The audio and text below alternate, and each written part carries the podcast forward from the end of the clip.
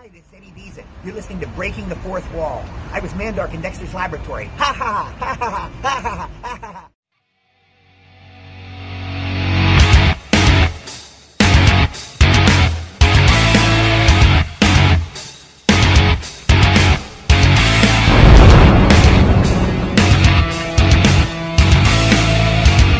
You are listening to Breaking the Fourth Wall on Realm of the Mist Entertainment.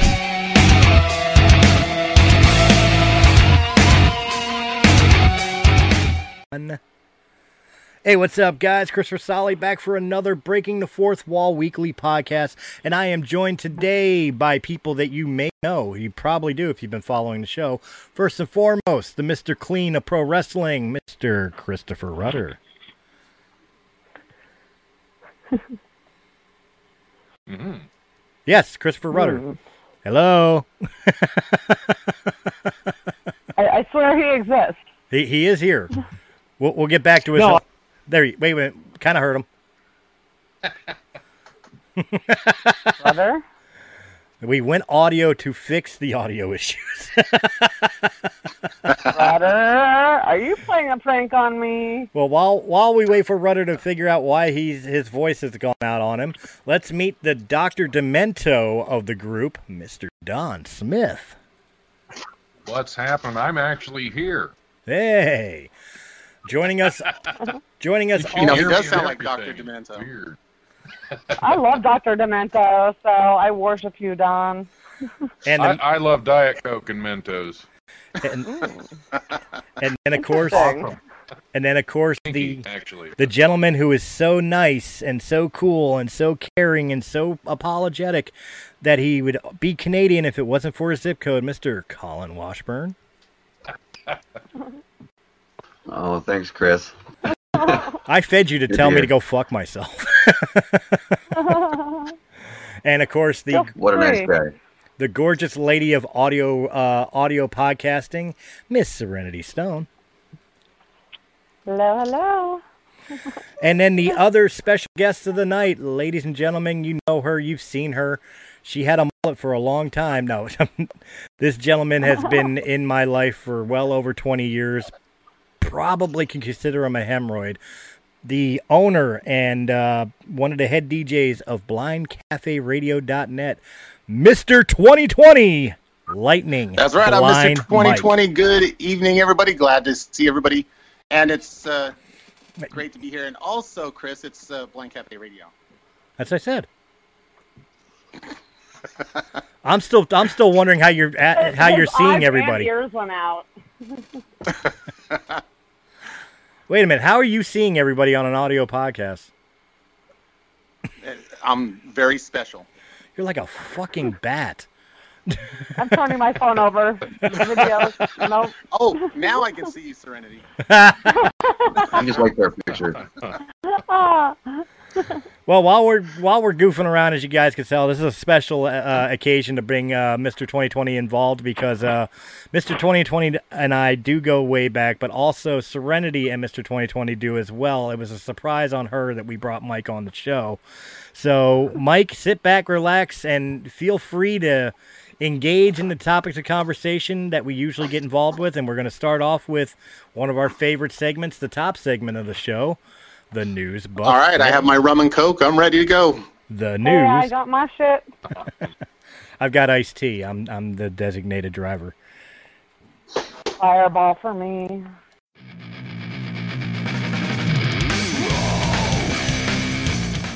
Hey, this is Don Smith from the Life Radio Show. If you've always wanted to learn more about the world of low budget filmmaking and even lower budget comedy, tune into the Life Radio Show. You can live stream the show at wwsu1069.org on Tuesdays from 7 to 9 p.m. Eastern, or find us wherever you find podcasts and like and follow the Life Radio Show on Facebook for live video and other shenanigans.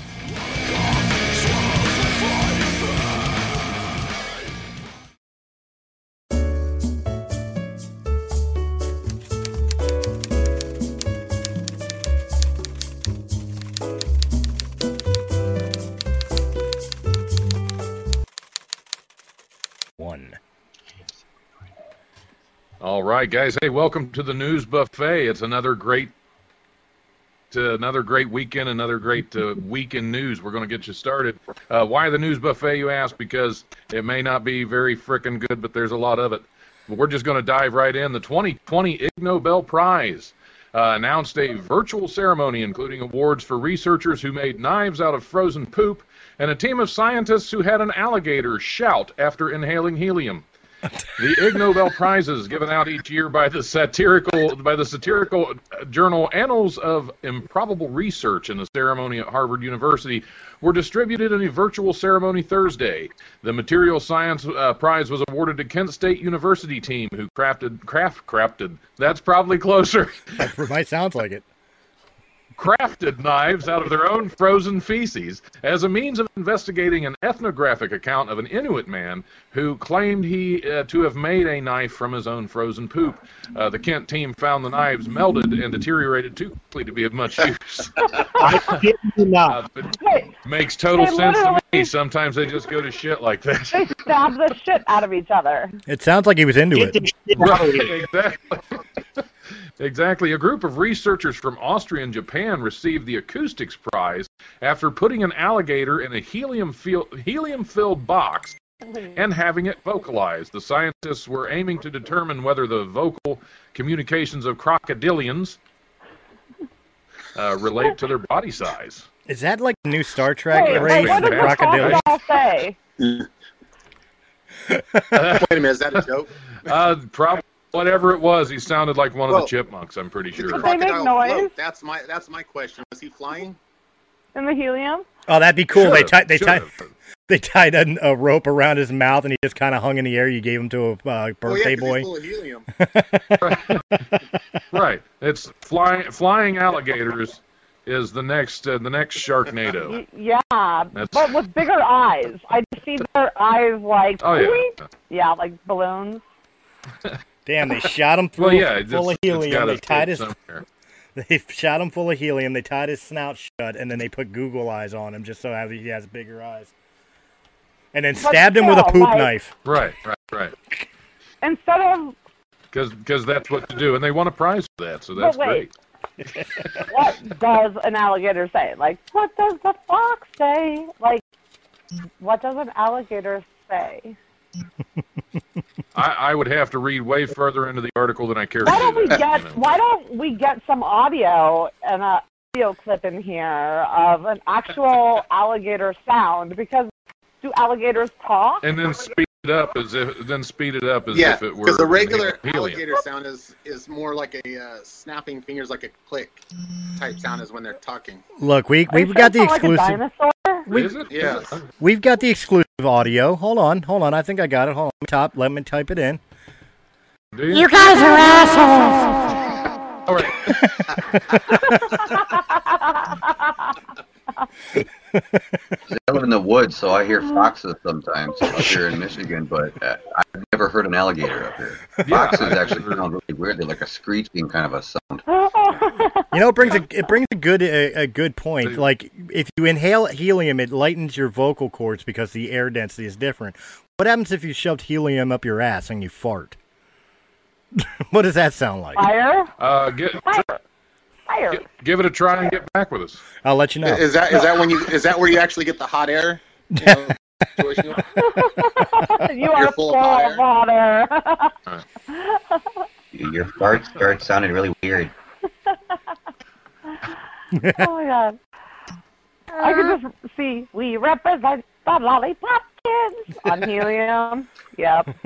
Lollipop kids, lollipop The, kids. the lolly, the lollipop Okay, so seriously, I really do want to join this golden ticket thing. I know, kind of off topic, but I still want to join the golden ticket. That was last week, but still. I Yeah, thought we- you were about to say Se- really, Serenity, really and seriously. Serenity, I- we I ne- we never cover you. stray. We never stray from the topic on the on the the uh, news buffet. We're, we we must stay on point. I'm sorry. Okay, so there was an outhouse that had I'm- an iPhone in it that was going down the highway that they filmed later, right? What? Last week's episode, there was like an outhouse going down the highway that they like had virtual reality to make it real. Oh. I'm playing with sound So- effects. Okay, yeah, that was last week's episode. question It's already out buffet. there. Was the buffet ever give food poisoning? yeah. Just Yeah. wait, we're Uh, not done yet. Definitely. And apparently, and, and apparently, we inject helium up your ass too. That's we whatever it takes, really, whatever it takes to get the news to the people. That's what we do. It seems Really perfectly bubbling normal. up here. Yeah, see what see what kind of news bubbles to the surface. Uh, Aglio Kim, Aglio Kim, a trolley-like robot which uses artificial intelligence, is delivering food to customers at a restaurant in Seoul, South Korea, Yes. in order to minimize human contact and help ensure social distancing. Shortly after custom, customers order through a touch touch screen on the table, the 1.5 meter tall robot developed by South Korean telecoms company uh, KT Corp brings the food and uses a visual uh, SLAM, S-L-A-M, simultaneous location and mapping. Uh, capabilities to avoid obstacles and navigate around customers.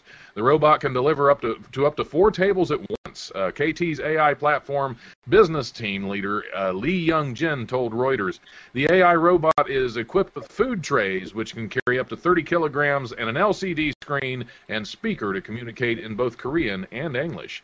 Uh, customers found the robot serving quite unique and interesting and also felt safe from the coronavirus, said Lee Young Ho,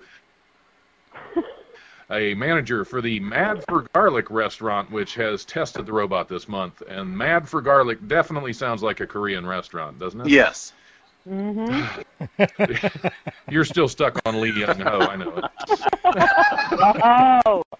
Oh. Wait, what was But the? you got you got to think of the amount of money they spent on this technology just to screw over uh, the wait staff. Oh, yeah. staff. Well, wait. Well, wait a minute. What was what was the inventor's name? What was that? What was the inventor's What was name? that, Chris? Uh, the in- inventor, as well as the business team platform, was Lee Young Jin. The manager of the restaurant was uh, Young Lee Jin or and Lee Ho. Young Ho. What? Lee- who- who- Lee- Jin and Ho. Yeah, we'll Lee- just call him Jin Lee Ho. Hung Low? Is that what you said? The- yeah, yeah. Not, Now the not the robot's name is Aglio Kim. Well, well, Mike, didn't you know a Leanne I- Ho? Yeah, I don't know why. I'm sorry, that was a bad joke. Thought the robot was a hoe. yeah, we've known a lot of hoes in our day. Yeah. Uh, I've never met one robotic yet. Well, no, that's Well, that's you know, not. they're, they're out there. I- I They're would mo- like to they're more what happens expensive. You uh, talk back to one of those robots at a restaurant. Well, Well, dude, yeah, I'm optimistic though. Can. I have some ketchup with my sushi? Ugh. I mean, this is not No, unheard of, though. They don't know what ketchup is. Yeah. My food is cold. How stupid can you be? I mean, this stupid robots. Why can't you?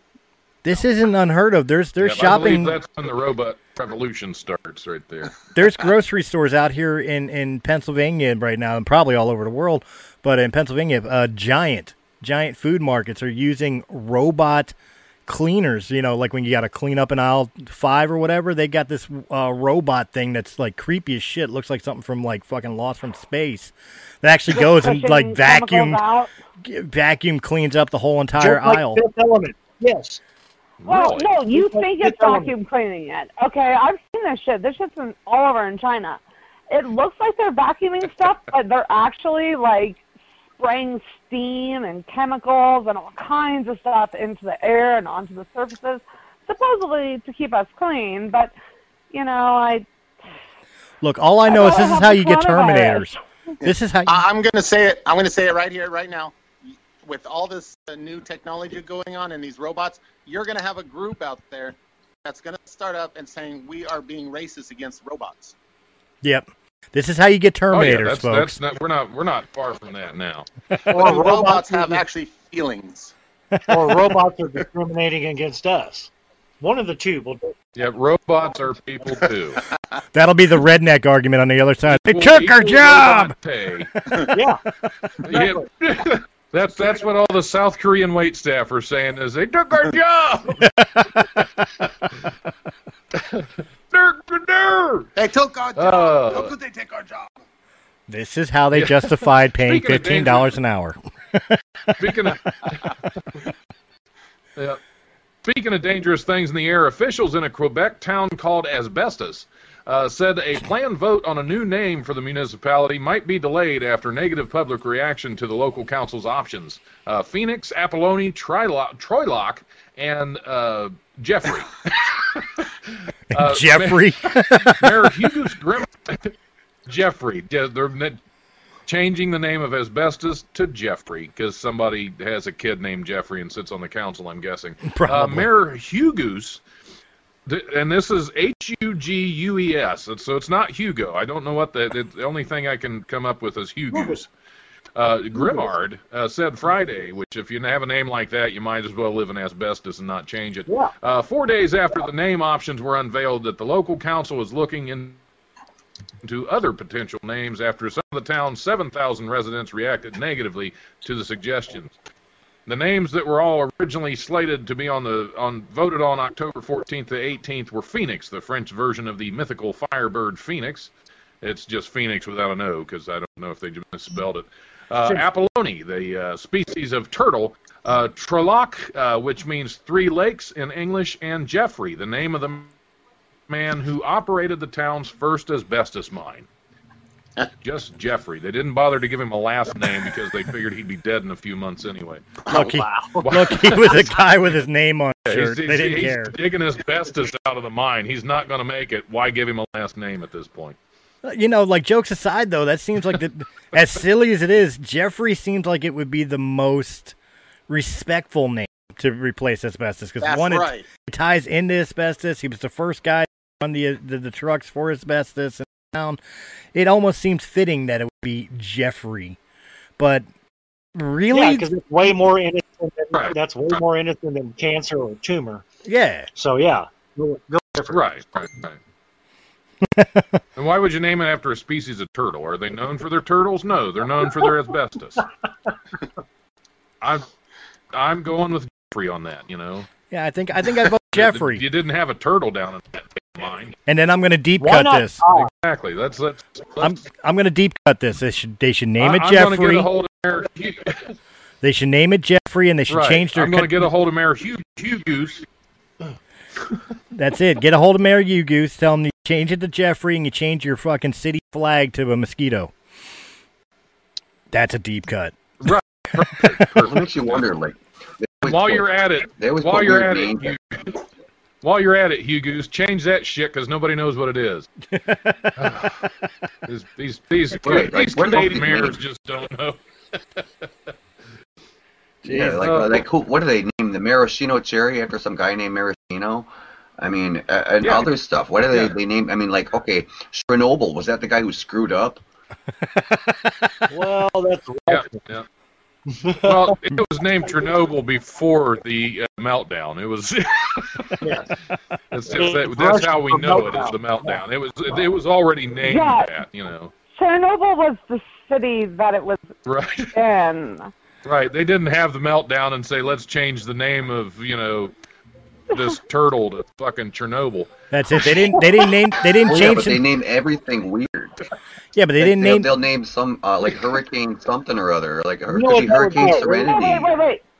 I like the last. Wait, a few a few hurricanes ago, I guess there was Hurricane Nana, and I love that. My gra- I have a grandmother who's 104, almost 105, and I call her Nana. So Hurricane Nana, I was so happy they finally did not a name. Look, Nana's cool. What about a Russian snowcat and they change its name to Chernobyl? That would be pretty fucking fierce. not really, Russian because they snowcat, when when that's- when, yeah. when the accident happened in Chernobyl, they didn't change the name of the city, but they changed the Russian word for mutated to Cherno- Chernobyl. So I mean, Right? I was thinking of a Yeah, they've link been, they've been Chernobyl. Yeah.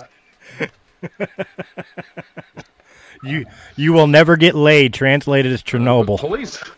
Never. If you you do, go. it won't come for anything. Like shit.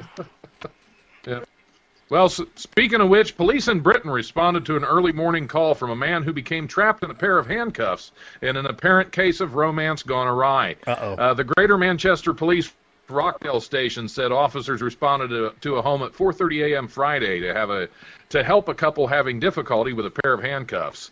Uh, mail, uh, the department's tweet said. Uh, uh, Male phone requesting help as his girlfriend had locked him in some handcuffs and they couldn't find the key. Uh, wanted police as he feared the fire brigade, brigade would cut them and they were expensive. Uh, police said uh, the man was released from the cuffs, but the department did not say whether the expensive restraints were damaged in the rescue. If you're really horny, but you're on a Sometimes, Does it really matter? I think you know. And who isn't horny on a budget these days? I mean, a lot of people pretty hard. The economy ain't what it used to be. Save the cuffs, you know, because you're gonna you're gonna meet somebody later. that fourteen ninety nine counts. You're gonna want to reuse them. Were they fuzzy? Exactly. Were they at least fuzzy? Uh, I would hope. I don't. They didn't show a picture, and this is an audio podcast today, so I couldn't even share a pic- picture if it did show it. So you know. Hold on, honey. Little- we'll get those off you. They didn't show it, and I'm not allowed to share it. Hold, hold on, honey. Hold, hold- blind Mike. We're all mi- we're all blind Mike today. hold on, honey. Yeah, yeah. We we make our guests feel comfortable. So, so here, here's definitely you can't see me. Hold on, Well, honey. we We'll get those off you.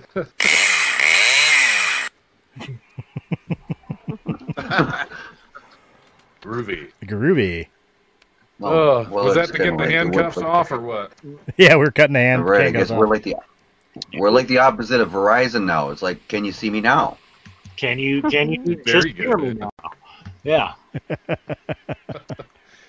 All right, we'll hit one more. Transportation officials in a British city responded to a viral photo from a, uh municipal bus re- by reminding residents that snakeskin is not an acceptable material for face masks, especially when it's still attached to the snake. uh, the photo snapped aboard a Manchester. Snapped aboard a Manchester bus. Uh, show a man sitting aboard the vehicle with a live snake wrapped around his mouth and neck, apparently on purpose purpose. A witness told the Manchester Evening News the man initially appeared to be wearing, a quote, a really funky mask until the snake started to move around. It was definitely entertaining, she said. The photos show the man not wearing a face mask underneath the snake. The transportation, the transport of Greater Manchester uh, representative said passengers are required to wear face masks on city buses to protect them from the COVID-19 pandemic. Uh, this did, didn't need to be a surgical mask. Passengers can make their own mask or wear something suitable, such as a scarf or bandana. The representative told CNN, while there is a small degree of interpretation that can be applied to this, we do not believe it extends to the use of snakeskin, especially when still attached to the snake. Dude, all I have in my head right now is like, you remember the old Flintstones cart- uh, cartoons where like they had like dishwashers and all that, and they were like birds and, and elephants and shit. and after a they got living. done, yeah, it's a living, or you think your job sucks, you know? And, and the picture that popped in my Right. head was the Cobra. yeah, GI Joe. The more you know. I've had it with these motherfucking snakes on this motherfucking bus. I just did a story that a, that a woman found a, a four foot a four foot python in her shower.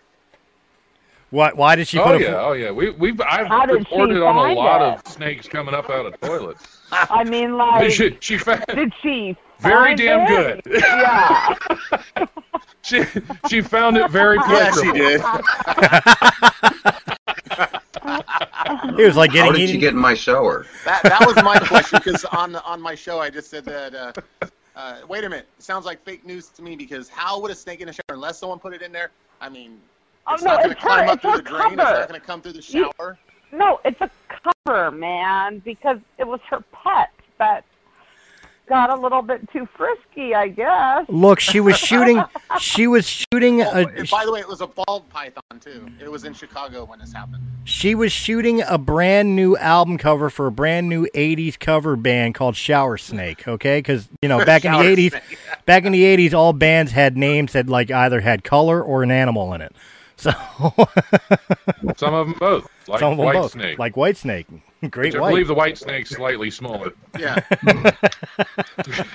It's always Not as much as other races. Was it a cold shower? That'll depend on how small the snake was.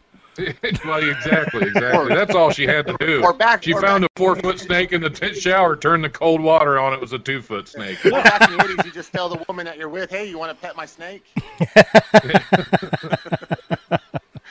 So soon we're gonna have videos of some woman taking a shower on top of a car with a four foot snake. Shot in winter. What? Where Yeah. did this Oh, two yeah. foot snake come from? uh, I would I would say check out check out Pornhub. They're already there. I've heard. Oh, good, good, good cover on that one. Yeah. As long as Don shares it. Yeah. Or so I'm told. I, I've never never seen stuff like that. Yeah, my stomach just turned, and I'm all like, really? That exists? I'm like, what? Like, no, like, really, guys, is it really that sick of a world where that shit might exist? There is there is a fetish for everything. I You swear to God, you go right yeah. now onto Google and you type in two two midgets in a drawer, you will find a porn for it. Okay. I have a story.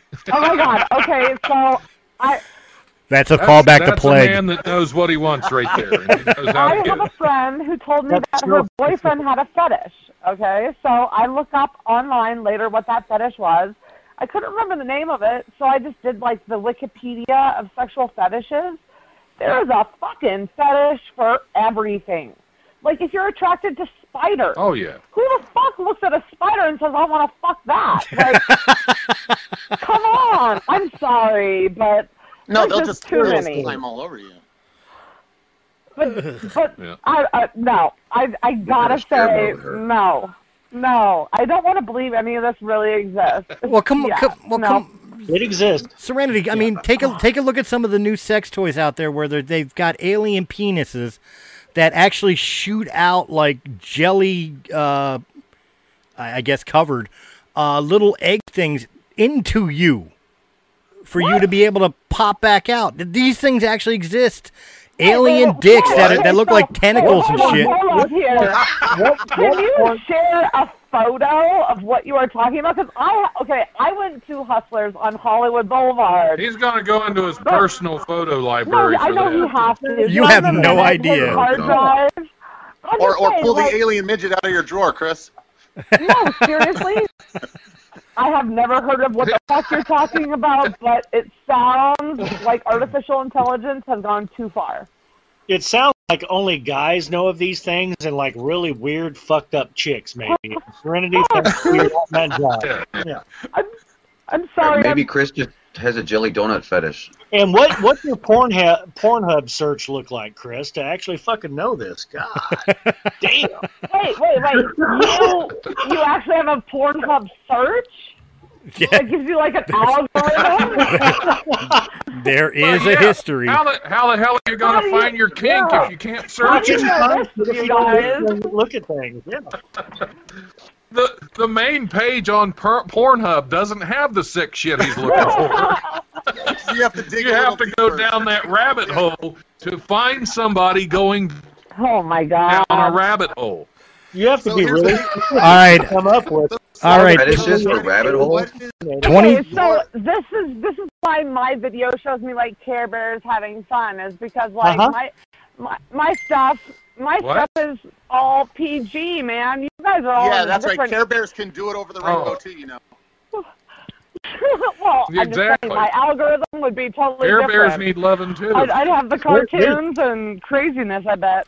Like Oh, this There's is that's definitely a- His porn- a is, uh, section with Bears porn. that All right, guys. have laying next to her. All right, guys, in the group chat, you'll see a picture of what I was talking about. But the funny thing about it is, I accidentally sent it to our publicist first. You have to describe the picture, Bowser. Nice. Sent that to Pete Jordan. You have to describe the picture, Bowser. It is a purple cock with like a suction cup head. and from the back of it is you could shove the egg in to actually shoot Okay. it into your body. Describe it. Okay, it it completely looks like a plastic mushroom that instead of bloomed, deflated. Serenity, our question as a female, as a female, does this in any way look fucking enjoyable, or do you have one weird friend you think would like it? Which, you know, by the way, think I might will. have a gay friend in Hollywood that might take it up the ass, but like, like other than him, you know, I, I really don't see a woman. I'm sorry, the shape, the distinctions in it are not what a woman She's talking is about the thing for. for anybody who's listening. Yeah. Yes, it's not like us chicks are like, oh my god, if we can't see his veiny, yeah, no, we don't. We don't go into that. No, I, but I know a few guys in Hollywood who might. I don't know. I. It's deflated, you guys. What the fuck? You know some guys who could go to work on this, and you know somebody who might look like this. Is what you're saying? Well, I I know a few random dick pictures that look like that, but I'm going Um, to remain quiet. You know, from from That's awesome. um, It's it, it is after all it is after all an alien dick, so we don't know what they but really why look like. why was it? That's an artist ren- rendering of what his imagined alien penis would look like. Okay, so So From the world he of took a little. Mohead. It, t- it took a little, and I say he because you know a woman didn't come up with this shit. Apparently But not. he took a little art- artistic advantage there, a little Yeah. artistic Well, wait a minute. Yeah. How do you know aliens aren't really women, but are you know with men's body as in aliens, and then women aliens could actually be the men? Oh fuck. Yeah, I mean, What if CAT? Some alien woman's gonna come down and rape me. What if And some alien CAT woman's gonna come and rape me, dog? and I'm gonna have to give birth. Are you kidding me? Something has gone horribly wait, why does it have to yeah, squirt things out sometimes of it? sometimes you got to take one for the team, Like- Colin. What is the purpose of these jelly ball things coming out of it? Like that just sounds like constipation to me. I Like, think Fill it with caviar. I think that's a. Oh, oh, yeah. The uh, why does it those ejaculate? Yeah, that's a question. Yeah. Hairballs. Well, Is it again, women could feel like they're getting like this- this- impregnated by an alien. Is that a fetish? That's I'm sure that's a fetish somewhere. Like That- I that- want to get th- pregnant by an alien. that is liter- literally the fetish because I've when I heard that these things existed, I looked it up on YouTube, and they actually it's actually on YouTube. You know the the manufacturing of it and the purpose of it, and they say because women like the feeling of not only it shooting into them, but them being able to pass it back out. Oh, dude! I- There goes dinner. And this, and this is what happens when we lose control of the news buffet. Uh, I'm, I'm going to sign off now with the immortal words of comedian Larry Reed. It's a sick world. I'm a happy guy, folks. All right, take it back. Damn, I was just gonna get in the plunger. Oh yeah, and I just pulled up the Philadelphia News saying Oh, sexiest. It's the newest sexual fetish: getting alien eggs laid inside you. What? and it's from Philly, so you gotta trust it. Oh, of course. And you guys thought I was If they're not- bullshit. If they're not going to burst forth from your chest when they're grown into infancy, then I don't fucking want anything to do with them. Yeah, well, you could fill Oh, it with horrible. tapioca, and that would be kind of sticky. But if you fill it with caviar, it gets a little fishy. Oh man, oh. Okay, so it is called uh, ovipositor. An ovipositor is what that sex toy is called. What kind of pasta? It's It's. Yeah. It, An that's, ovipositor. Is that, is that a picture is. pasta there, Serena? Linguine pasta. Yeah. I would have pasta. Oh my god, dude! Seriously, these things are huge. These balls are fucking huge. Oh my god! I'm Well, oh, she just got turned on. Oh no, I'll, I'll Oh, share it in the group chat. No, not. Hold on, I'll, I'll share it in the group oh chat if I can, if I can get a Oh, I thought picture. I did so that if you just start scrolling down on that, you'll see the images I saw. Oh God, that's some. I can't do that shit. They're like the size of like I don't know a six month Like a old traffic baby. cone. Like a Yeah. traffic cone. Yeah. And aren't aren't our listeners glad this is an audio podcast today? Because they're I'm actually glad it's an audio podcast. well. Let me ask you, Mike, with Blind Cafe, by this. with with Yeah, when when the visual when the visual grosses out, out the blind guy, there's a problem. let me let me ask you, Mike. Okay, Houston, we have a problem. Mike, let me ask you a question. With BlindCafe.net, would you want to rebroadcast Breaking the Fourth Wall right now? well, I would, but I, it would probably be my it would probably be my last. Yeah. We'd be breaking that fourth wall, you know. Yeah. You would be No, broken. I'd, I'd probably be getting broken over the head It's right now. definitely broken. I wish we were still on Radio Cast FM because I guarantee you some Karen would be like, he needs to apologize. Those Karens. Speaking of it, Yep, I love alien penis, and I feel offended and attacked by them. There, there, there, there you go, Chris. Start up a chat line and get people's opinions while you're doing the fourth wall, there you go. and then you can make fun of their comments. Which is what we pretty much do anyway. Yeah. You gotta have goals. Oh, that's cool. Covered, I'm covered in KY light. Jelly and, sh- and shot through a dick straw. would women's balls? Oh. oh God. Yeah, uh. that's breaking the wall. Yeah. Yeah, I breaking hurt just looking at that picture. Makes me want to hurl. Oh, That- don't lie. As soon as this, right. as soon as we're done this episode, you're running out to the store right now, ain't you? She's not. drooling right now. What are you talking about? not. That's a Oh. horrible thing. Yeah. Hell no! I've already started a Pornhub account under Chris's name. Yay! So I can get his algorithm. All two Good, people happy to to watch it. I I don't want it. Give me better memories, please. Well, I know who can give us better memories. That would be our next segment, and our good friend who runs it, Mr. Chris Rudder. I mean, t- going from alien penises to movies, it makes sense to me anyway. It's what's Uh-huh. your effing deal? What's Your Effin' Binge is a podcast brought to you by Chris, Anchor, and Spotify. And what we talk to our guest about is what they're currently binge watching on TV. And uh, what we do is we like to uh, take a different approach. I don't want to know what the name of the show is that they're going to talk about before they come on. I have to actually guess it. So I ask them who, what, when, where, why, and uh, try to figure out what it is that they're watching. A lot of times I'm able to guess it, and sometimes I'm not, and that's fine. That adds to the comedy of the show. We like to bring our guest on, whether they're a model or an actress or producer or musician, and just let them have a platform to be able to tell everybody what they have coming up next, and also entertain everybody with what's worth watching. So I hope everybody tunes in for the next episode of What's Your Effin' Binge. Thanks. It's Chris.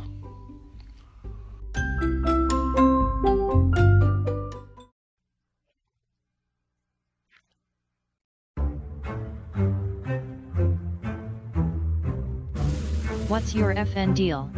Two, one. Hey everybody, it's Chris from What's Your Effin' Deal. Just want to uh, take a quick moment here and look at the year in review whenever it comes to streaming your television. Uh, during the pandemic, we've all been locked in our houses for a while, so everybody has really caught on to binging a lot of different shows. So just real quick, from the panel, what are the shows that you guys have binged in the past 30 days? Cobra Kai Hmm. in a day. That's right. That's right.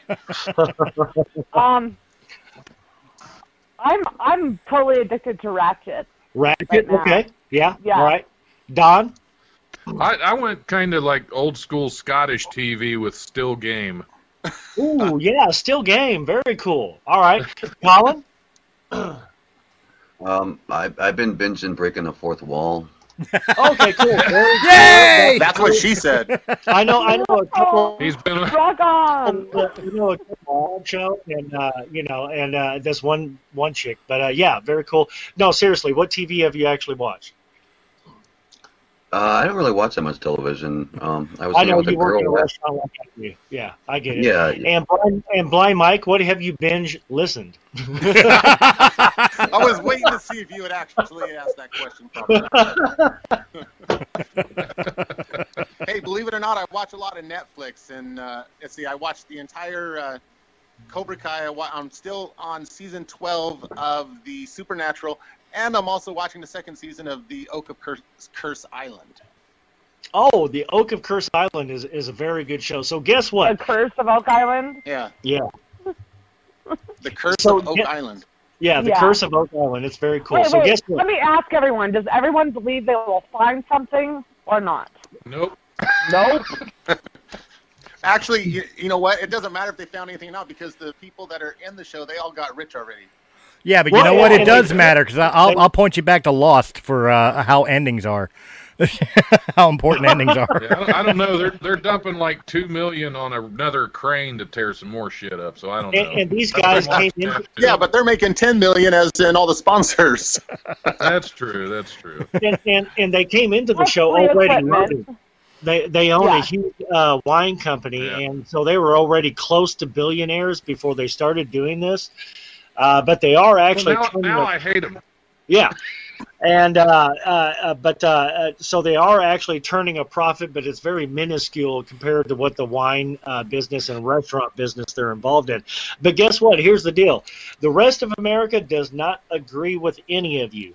Uh, your shows are not even uh, mentioned in the top 15 of the best, most streamed shows, According, It according. must be soap operas. If it's cuties, So I'm going to here- be so Here we mad. go. I'm cool with that. Okay, if Game of Thrones isn't on here, I don't know what I'm gonna do. Well, this is of 2020, so Game of Thrones would not be Oh, on it regardless. That's Well- Mr. 2020 to you. Oh, very good, very good. So uh, at number 11, we do have one show that both Don Smith and I have talked about, What We Do in the Shadows, season number two. After that, it gets to be very obscure. For anybody who has not seen What We Do in the Shadows, both Don and I rated that at eight and eight and a half uh, for uh, shows to watch right now. After that, it becomes shows that you, I guarantee it, you have never heard of. Let's start off with one. Have you heard of Feel Good? Um, only with an alien No. penis. Uh huh. Wait, You heard admit that, Chris. Or, or so Don Smith told me. He's not telling on himself any more than he already has. So it, on my episode, Stoli has come out of the closet. I got you. So, uh, so uh, Feel Good is an intimate portrait of addiction and love. Let's go on to another show that you probably haven't fucking hear, heard of. A Secret Love is number five. Have you ever heard of that? Yeah, alien penis. I had one. Yeah, I What- her. What are they basing this off of? American TV or? This is off of streamed content off of the streaming platforms. Yes, it's so all crazy. of them? They, it's so, so crazy. Hulu, Netflix, all of Yes. them. All of them put together. These are the most. I have all of them, And I it's- and it's literally have worldwide. Not heard of any of that shit. And and Right. it's it's Okay. worldwide, right? So now number number four, Athlete A. A harrowing yet essential viewing of Athlete A shines unforgiving light on the horrific abuses of athletes. That's number four. Have you heard of that? No. I've heard of it. Haven't watched it. I, I, I wouldn't even I've admit that it. I heard of it. I've seen it when I was, I've seen it- I've seen it when I was browsing through. Okay. All right. So number three, Welcome to Chechnya, an illuminating, uh, illuminating and urgent call to action. Welcome Chechnya portrays the horrors of the mass persecution of the LGBTQ community in the Chechen com- uh, Republic. Have we heard of that show? Yeah, it's called What? CNN. Chechnya? Yeah. Welcome to Chechnya. I've heard of Chechnya. Chechnya. And then following it, following at number one, on the Oh, Number one has to be the 11 year old dancers, the strippers on Netflix. Not yet. Not yet. Give that a few Oh, more okay. months. Number Okay. one is on the record. It uses harrowing first person accounts to powerfully and persuasive uh, uh, confronts the entrenched sexism of the industry and the culture of the record industry. The top 10 of what Rotten Tomatoes has put out as the most best streamed shows of 2020 is full of all this sexual exploitation and all of this super over the top um, uh, commentary on things that are going on. If anybody were to look at a show to watch off of this list, would you have watched any of these shows? Fuck no. No. Wait, wait, wait. Do, wait, do we know if this? I mean, this is kind of like proof that they have control over these lists because I don't think anyone, and I could talk to a thousand people, I don't think anyone has heard of even the number one about the record industry. Like, dude, Right. you may, So you and I are in agreement on this, and what I'm bringing to the what I'm bringing to the table is this is a Rotten TV, uh, I'm sorry, Rotten Tomatoes TV list for 2020, and, that's and no. Bottom line, it's just fake news. Exactly. Yep. There we go. It's what they're trying to. It's what they're trying Yeah. to force you It- to it's what they're trying to that's guide like, people this into our number one watching, and what they're trying to uh, maybe mold the culture or the lexicon or the zeitgeist, whatever you want to call it. Uh, they're trying to actually force the narrative of what's going on in this year, and they're totally circumventing anything that's gone on with with COVID, anything that's going on with what's going on in America right now. If you're talking about documentaries, why wouldn't you show something like that? There are many shows this year that have actually captured America's imagination. They're total dumpster juice and filth as far as like a never-ending parade of human debris. But like Tiger King isn't even on this list. Everybody, Yeah, I was gonna. I was gonna say you're talking about Yeah. Tiger King, aren't you? right? Hey, what about Tiger Gothic? King? Gothic Tiger is a good King is number 48 on this Or list. Gotham. Sorry.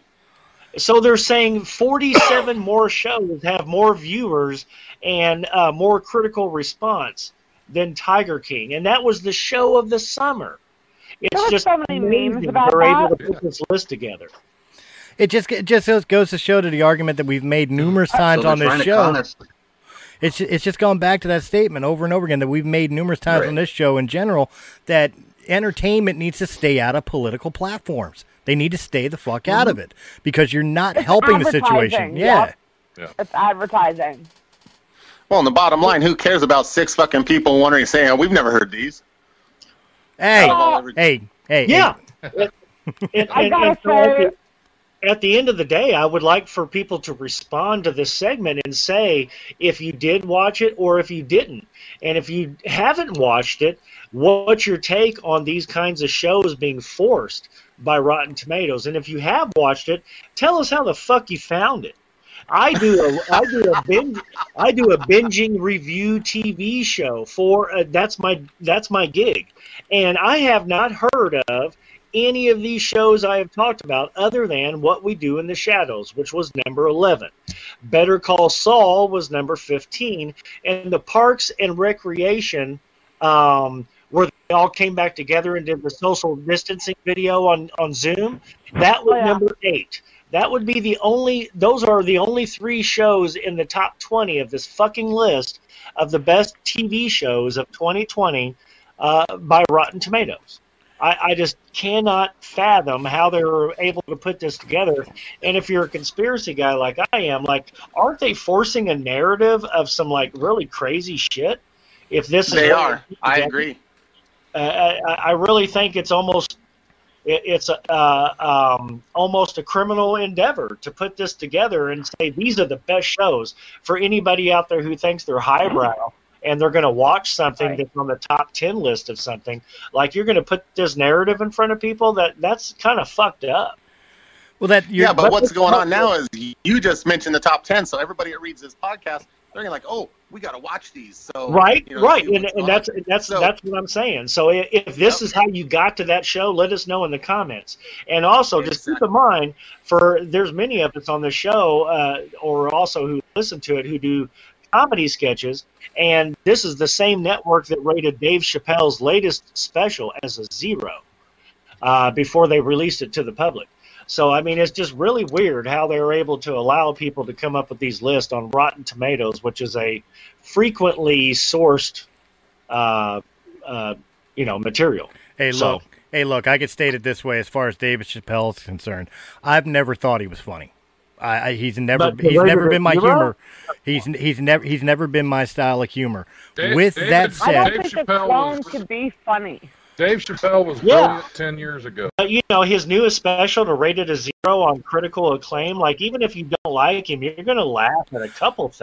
Well, that that's that's where You I, know, that's where I was going with it. Oh, wait, I'm sorry. That was a fake laugh. that that's where I was going with it. Is As much as I myself may not be a personal fan of Dave Chappelle, I recognize the fact that he is loved by a lot of people. I mean, a lot of people. He he ranks up there with people yeah, like he he, ranks Oh, up there with people like Adam Sandler, who again I don't get the humor, but other people do. How can you say he's the greatest black comedian of modern day in every special he's done, every uh, uh, appearance on Mad TV or whatever else that he's done, and Half Baked and everything else, but one special where he turns around and he uh, talks bad about your narrative, you rate him a zero, and then claim you're non-biased? Bullshit. Yes, that's the Yeah. thing. This Rotten Tomatoes is a hugely you know, uh, again, it's a very, very well sourced piece of, of information and material for a lot of people. They quote it very often. You can look at even uh, if you uh, get TV Guide online, TV Guide on your TV if you uh, on your cable service. uh, Some of them show like the TV Guide today, and they show their stuff, and it, uh, they're linked to them. Like they're very they're it's almost uh, sen- it, or almost criminal, I guess is the right word, where they're actually like forcing this on people. It's just another um, uh, another example of fake news being used in enter- entertainment. It, it, it's kind of a fucked up thing uh, Oh. to me. It- Oh, it, it's it's all around. I mean, you go on YouTube. I watch. Right, Chris. I'm- I, hear exactly what you're saying. I, I'm a I'm a conservative by nature. Okay, like uh, my, Yeah. as far as my political points of view, I watch conservative talk shows on YouTube, and it gets interrupted with Joe Biden commercials. I mean, they are Right. forcing the opinion as much as they can. Yeah. And Right, on, right. on So the opposite side, people who watch CNN will say the same thing. And, uh, you know, that's one thing with news and politics because they're supposed to be equal showing, right? Mhm. But whenever it comes to something like this that's supposed to be unbiased, un uh, proliferate, uh, proliferated by commercialism and blah blah blah, all of this shit where it's all critically and fan driven, to have a list put out like this is almost insulting if you were to think about it. Uh, at least, um, um, you know, the way I, I look at these things. I, I Just agree, looking at Chris. TV I shows totally agree to- with looking at TV shows to review and looking at TV shows that are binge worthy uh, for for my show. Uh, th- this is just yeah, like how can any of these things be fucking binged by people who have half a brain? right. Well, yeah, to me it makes no sense because you look at things in the manner of okay, uh, like when Game of Thrones came out, right? Um, I was out in Denver, and me and Serenity were like totally talking about this show all the time. So I actually downloaded the first season, and everywhere I went, somebody would be like, "Oh, I watched a new episode of Game of Thrones," blah blah blah. You know, your friends talk about stuff that they watch on TV. They talk about it among each other. So for them to not be talking about it and still watching these shows to get these ratings and these numbers up there sounds like bullshit to me because I would have heard my friends, oh, I'm watching this show, I've been watching that show, but I'm not hearing none of that. So it sounds like it's a bunch of crap. Right. It absolutely is, and again, it goes back to like I said before. It goes right back to the fact that entertainment, no matter what form of entertainment, music, uh, uh, sports, uh, fucking movies, uh, television shows, should leave their narratives the fuck out of it.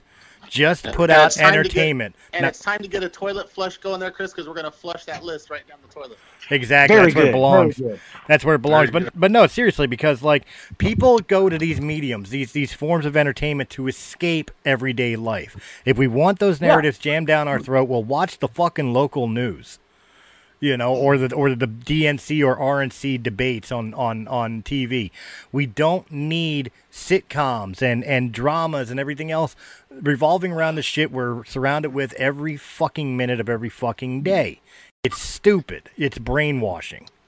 It, it's not. And- and the- it's not entertainment. The one really, the one really odd thing to me is out of this uh, critically acclaimed list and everything is that seven of the eight shows I uh, mentioned all focused and revolved around some sort of sexual deviation, Mhm. um, uh, whether it's normalized or not.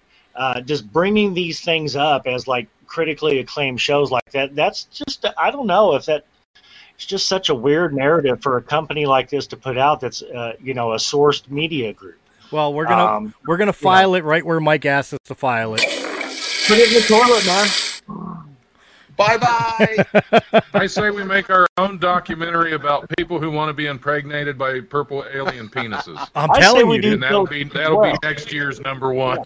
dude. you- I- Filled with caviar. no bullshit. No bullshit. Right here, right now. Since we're talking about it, no bullshit. Right here, right now. Who would want me for for not right away, but like say a month down the road, we do a segment where I actually go for the next month. I go out, I get one of these fucking alien penises, and I go out and oh, approach women and ask them would they use it.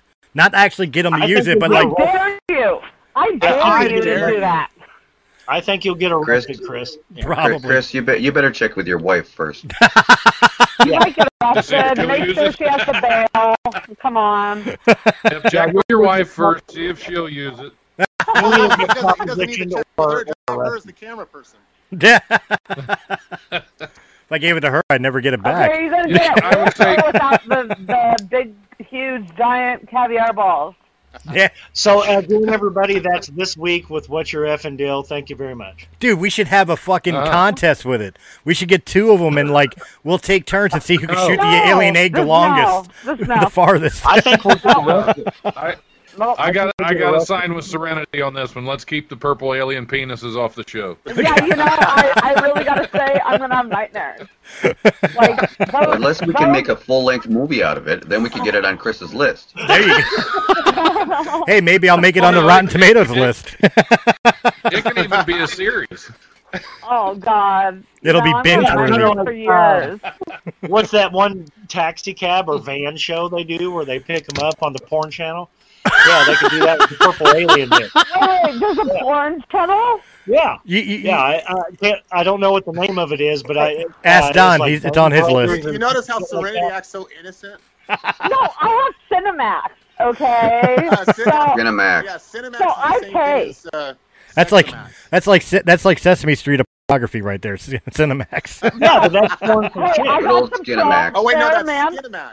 Skinamax. Yeah, Skinamax. Yeah, Cinemax. Cinemax. Yeah, Cinemax. that's porn for chicks. Uh, uh, they watch it because for You a know reason. what? Yeah. I watched it for the affair, and I couldn't get past season one. It just was wretched and just horrible. Like I They- couldn't watch it. They but whipped I out just, this alien got, dick, and it was just.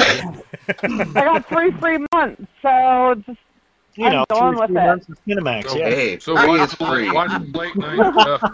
Watch the late night stuff and learn some Yeah. stuff. If you guys have any uh-huh. recommendations for me, please put them in the comments because I'm new to this and my algorithm must be off. Don't okay? don't ask don't ask our listeners to send you recommendations. You will see Yeah, shit like really. blue Yeah. waffles. Don't do that. I guarantee those What, demographics what is is like Serenity's 85% email address out loud? Yeah, don't ask the fans for that. You'll get shit like fucking check out blue waffles. You don't want that stuff in your life, okay? You know what? I would. You know, I would totally check it out. My Two you know, the girls, one cup. They might know something I don't. So, Two girls, one cup. left. probably know a lot. Yeah. Oh man! You know, man, Chris, I, I, I kind of feel like this whole show so far has been an after dark segment. it really It pretty much almost has. has. Yeah. An after hour I kind segment. of feel like you guys are all Yeah, man. pranking Well, me. after dark, actually. No, I, I have to take that as a pun. This this episode this episode this episode is us as kids with uh with cable but didn't have Cinemax, so you're flipping channels back and forth real quick, hoping to see the titty and the and the uh, flip over before it tells you you have And to pay for this. Channel, Yeah. I, I always I always called that the Picasso channel because you turn it on, there'd be a boob up in the upper left corner and another one down in the lower right, and it'd be like it'd be like a Picasso painting. You wouldn't know what the hell was going on.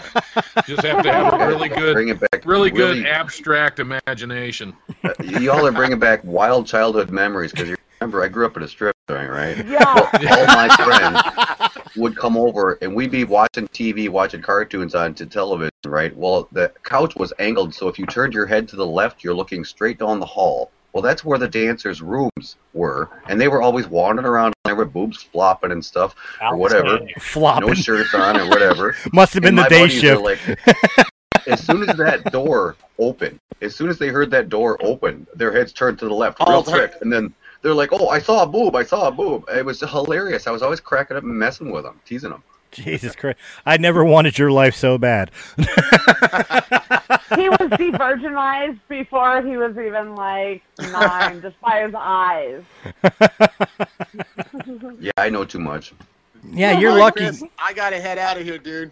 All right, Mike. Well, before you go, tell everybody about blindcafe.net and uh, blindcaferadio.net and uh, where they can catch it and and uh, the shows you got going on. Let everybody know about it. Well, well, blindcafe.net is a organization. It's a charity, actually. It's a 501c3 where we actually uh, have TeamTalk, where we have other blind people on TeamTalk, and we uh, help them become more sociable in life. And if they need equipment, we provide that, as in, so they don't have to go through all that red tape through the government to get equipment. So we help with that as well. As for blindcaferadio.com, uh, that is a internet radio station that we have 90% of blind DJs on there that uh, are coming along quite well. So if you guys want to check it out, that would be a cool thing. Absolutely, and That's uh, awesome and admirable of you. and uh, guys, And- definitely Yeah, check it out. Mike. Check it out. I mean, we we at Realm of the Mist. Well, I at Realm of the Mist uh, actually do one of the DJ shows for you guys on uh, uh, for you guys on Monday Monday nights. Absolutely. Every Monday night at 11 o'clock. Yep, raise the underground. So guys, make sure you're checking it out. Not just not just my show, but like all of it because it is it is for a really good cause. So you know, definitely go check that. out. That's one of the re- one of the main reasons I wanted Mike on. Besides to give you know Serenity a thrill, that and alien penises. Well, at least I know Caviar. to Serenity for Christmas now. Oh, hell no. Can you get the- we better talk later, Mike. Can, can, can you get the Stitch version from Disney World? this isn't a Hey, they might lightsaber, have an okay? alien display. You never know. Oh God, we're not going to Universal, are we? Universal Hey, is the not the same as MGM. Here come the See, men the in bad thing black. is you don't realize if you, if you get her one of those, if you get her one of those, where they really get you is in the refills. Jesus. Oh, I'll be sending it to Chris. Chris will get that. Uh-uh. Daily donut. I'm gonna buy her No, a I'll ten be pack like the. for years. I'm gonna buy her ten packs at a time, like uh, like the fucking Nerf darts for the Nerf guns. I Buy a will be buzz- throwing dozen those at your donuts. head. I will come and egg your house with that. Okay, I will use it as a launcher. That's actually a great house. use for that. Oh my god! Instead of using the little alien eggs, get actual chicken eggs, stick them in there, and egg somebody's house with it. You know, the funny thing, I can't believe we keep going back to the aliens. It's not me. I swear, it's great, not right? me. Thanks for having me on, guys. I got to take off. Nice. Thanks, Thanks a lot, Mike. Mike. See you I'll be, Thanks, I'll, I'll be Thanks, uh, happy to do it again, and hopefully I'll have my cameras up and about. All right, cool. Thanks, guys. right. All right. Good night. Well, we are going to transition from that into uh, After Dark, After Hours, in uh, just a couple seconds. So stay with us. Hey, what's up? This is Christopher Stolley of Realm of the Mist Entertainment. The podcast you are listening to is part of the SJ Network. Go to s-j-network.com. That's s-j-network.com for more great podcasts and information on those shows, as well as information and able, ability to contact publicist Steve Joyner for more information. Just go to the website and check out the family. Ladies and gentlemen, until then, enjoy the show.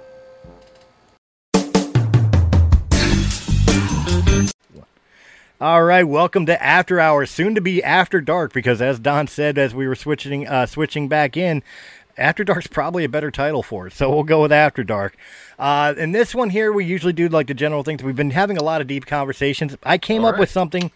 I came up with something actually on Facebook that that brought up not only the imagination of something we could discuss, but it could also go into other things that I've heard about people do. And what it is is like when you die, you know, like normally when you die, you either get buried in a casket or you get cremated or whatever, and then you get the little like urn or or you know whatever. People have been getting a little weird with death lately. Like you can get. Uh, well, I'll tell you right now. One thing I found on Facebook is that you could leave your tattoos behind after you pass away. Once your funeral home removes your tattooed skin, the National Association of the Preservation of Skin Art will preserve them in a frame and send them to your loved ones. There's a guy in Japan who What's that?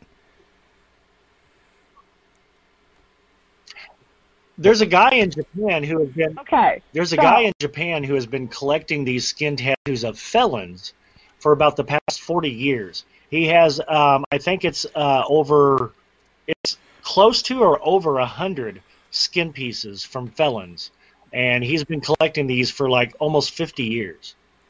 Well, see, that's what I'm talking about. Like, is it? Okay, so let's just. Go so ahead. this is after they're dead. Wait, is it because if it's while they're alive, it's scarification. My nephew, I was just at his shop today. He's a tattoo artist.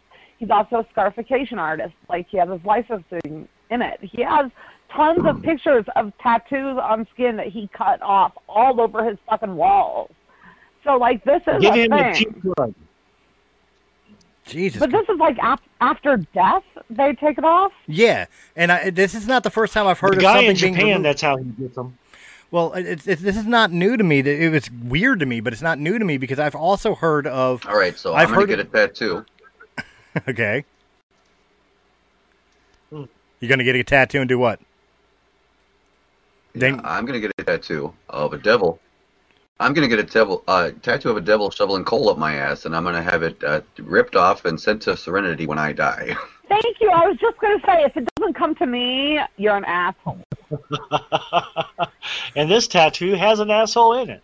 There you go. It'll be his asshole. You're damn right. It could be. It I could be like one of those. It could be one of those Fair lockets. It could be one of those lockets where in the actual asshole in the space of the asshole you have a side, and have somebody's face in a loved one in there. Oh,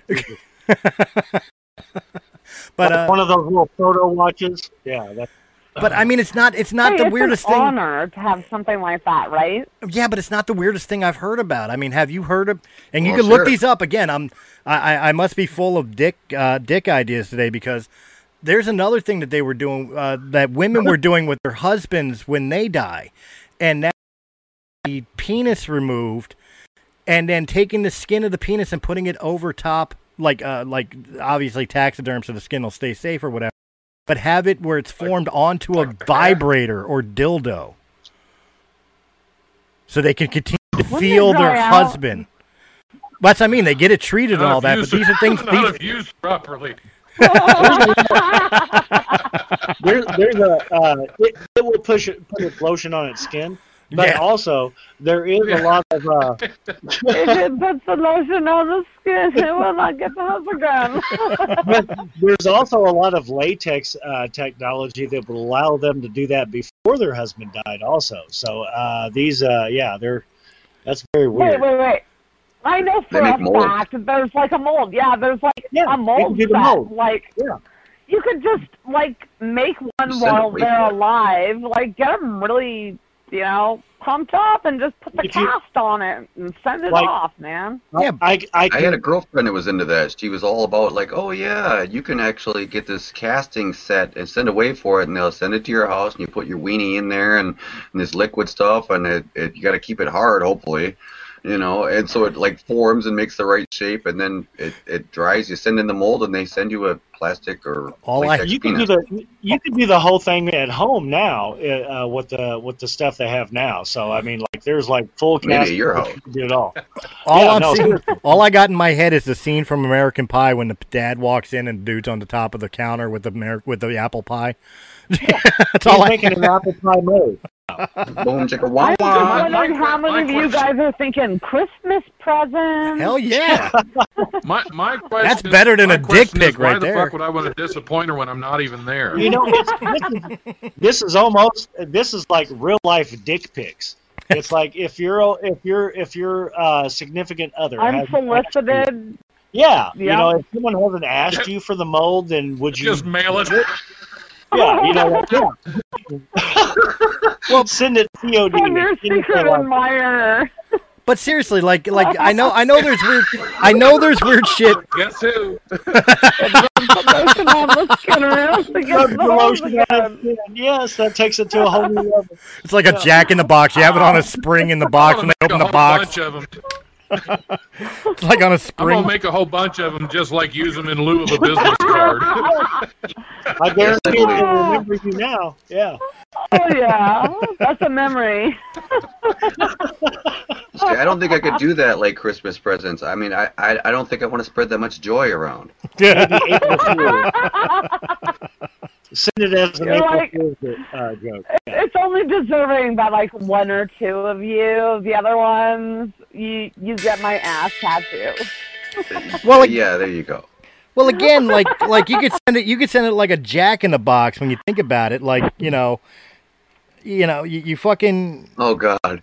you fucking put it in a box. Oh my god, totally. You put it in a box Yes. on it with a spring spring loaded. When they open it up, it's just boing, like smack them in the face and shit. I'd be giving girls heart attacks, man. Do do do do do do do do.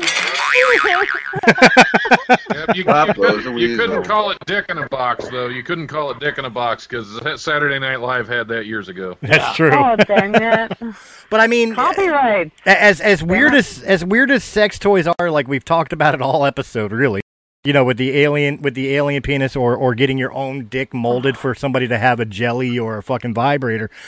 How morbid? Like, let, let's put it in practical effects here. Would any of us want after our significant other died, like their body part to live on for sexual pleasure? Like Serenity, would you want your husband's penis preserved for you, or in turn, any of us, would you want your wife's vagina on a fucking fleshlight?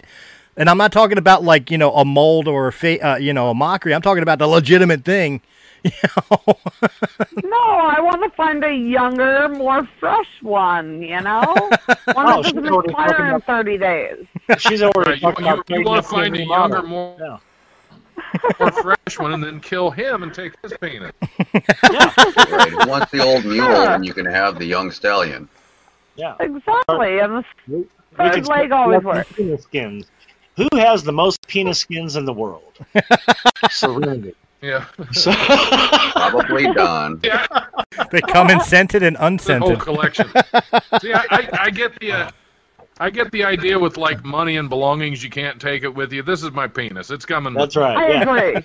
Yeah. You know, that should be in the contract when you get like cremated. Like, you will leave my penis on me. Can you imagine the conversation of this? Here, here's This- here's the thing. I, I don't even expect. I well, my wife moved out, so I really don't expect her to do shit with my remains.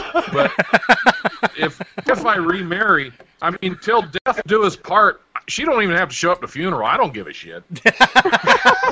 She could be fucking you on your imagine? casket, right? It's in the vow. We're done. Can you If it's imagine? in the yeah, until vows, we're death do us done. part. We're done. Yeah. She's riding Can the you casket imagine? as they're lowering it down with some other guy. It's like it's cool. that We're done. Can you Yeah, imagine the conversation. you, ain't, gonna- you ain't gonna be buried next to me. You ain't gonna be buried next to me. We did that shit for years. Can you imagine the conversation in the lawyers Give me in the some lawyer's peace office? and quiet at this point. You know? This Can is horrible. I feel like I should be defending women, but you guys like make it so hard. I can't. I just can't. Well, Like- we try to make it hard. Well, no, I'm talking. I'm There's talking pills about for women that. too. They they they don't have to be buried next to the same stinking ass dude when he's dead. I mean, who cares? They're done. Shit. I just I'm want just to be going by the buried. way Just don't burn me, you guys. Just Right. don't let my body get burned. You'd I- rather be I worm food? Don't. Yes. Of course I would, because I fucking existed, man. I don't want to be put into the flames. Fuck that. Burn my ass. Serve, serve, burn, burn serve, me. No way. I Sir- am not a witch. I will not be burned. serve me like jerk chicken, okay? Fuck. Burn the shit out of me. Oh, I'll remember this. Yeah, make me into biltong, preserve me, and eat me later. Fucking pack me in your fucking bowl like you're scraping resin and just have fun, okay? Oh my god. Oh my god. My visuals. Took, took it out, man. Oh my god. Dave's not here, man. no, man, I'm Dave. Yeah, I'm looking for my bong right now. I'm like, okay, now I have to take a hit. Okay. So, You and That reminds me. talking about disgusting things, earlier we were, t- Chris, on your podcast, have you checked out that show, Ratched? Ratched? Yes. Nurse Ratched? Yeah. Dude, she's like a devil. Like, she's a manipulator. Wait a minute. So, I, yeah. Oh, hold on. This Oh show my this God. show actually follows watched- the nurse Have from you one never watched the original movie? Yeah. So No. this is One flew over the coo- Yeah, it's a reboot of a cuckoo's nest. character. Yes, uh, yeah. She's- Yeah, yeah, it's a character origination or a reboot from One Flew Over the Cuckoo's Nest. Nurse Nurse Ratched Jack has Nicholson. been around for 50 years. Yeah. oh my God, okay. Great, great fucking movie. I just watched that last night, I think, or Friday night. I just watched that. I just want to watch Yeah, the I damn World that- Series. The name's so familiar. Isn't Jack Nicholson such a powerhouse in all of that? It's just crazy. Oh, Dude, dude. Jack is the man. I, I, I was Awesome watching actor. that again. I, I forgot that Danny DeVito was in that. I Yep. forgot that Christopher Lloyd was in. It Yeah. has such a like, powerhouse. crap, man. It, it's such an ensemble, and it doesn't get actually get the credit Yeah. for that, of course, because of the you know the uh, uh, the directional credits and everything that go into it. But whenever you're looking at that movie as a whole, the way that it was shot, the way Nurse Ratched is being brought into, and obviously Serenity is just being exposed to that. But the way that it's actually the way she comes and goes from the scenes, and her interaction with each one of the guys, whether it's DeVito or Nicholson or Christopher Lloyd or any of the other guys, as they're going through all of that, you're actually able to see the pain and the mistreatment these guys are going through, and you, but at the same time, you laugh and Oh, you're yeah. horrified. It's such a compelling movie. Um, it, it done so well, and It's the acting was such Brilliant. top notch. Yeah. I Serenity, Didn't, I- I did not make that seriously, correlation. No, I, I, I didn't even And like, and I- realize that it just was on Netflix. And I was like, this is cool, and I love Sarah, and I was like, I love everything she's in. She's such a great actress. So I just started watching it, and I'm on like episode five now. But I knew that name sounded familiar. I just couldn't place it, and I'm Yeah. too stressed out these days. Too much shit going on. Getting a place set put up in my backyard for my daughter and all of her friends. I have like five kids over here. I was watching. Mm. So The cool thing, the cool thing about it is, is do. If you if you haven't seen if you haven't seen the original movie, definitely check it out. And I learned something Friday watching it. The the woman that played Nurse Ratched was also the principal on the Uh-huh. high school high with Jon Lovitz, That's which right. just fucking cracked me Yep, up. yeah, that, that's- and because she basically plays the same person, and the adapt uh, uh, the adaptation in this series is kind of like what they did in Bates Motel for Norman uh, with Psycho. yeah. Uh, the fact that they're able to bring that about, and you're able to see this character origination or the portrayal of it, uh, and actually take a deep look at why she is the way that she was in that movie, and she's such a compelling character because she has a lot of. Um, uh, I guess uh, charisma is the right word, or or moxie, uh, that that she draws a lot of people to her so she can abuse them, and she's able to keep them uh, trapped in that situation. She- mesmerized. It's she's such a diabolical character, and the fact that they were able to give it life in the series is Oh, really yeah. good because I'm sure it's bringing a lot of people around to be able to see, um, you know, one flew over the cuckoo's nest if, if they look at the origination story of it. So it, it's a great way to be able to bridge the gap of almost 50 years. And that movie won th- uh, two Oscars and was nominated for seven in total, Wow. if I'm not mistaken. Didn't it so, get Best I mean, it's Picture? An, an incredible leap to be able to take from that kind of source material. It's really good. Didn't it? Didn't it uh, get Best Picture? It got Best Picture and it got Best Supporting. So Hmm.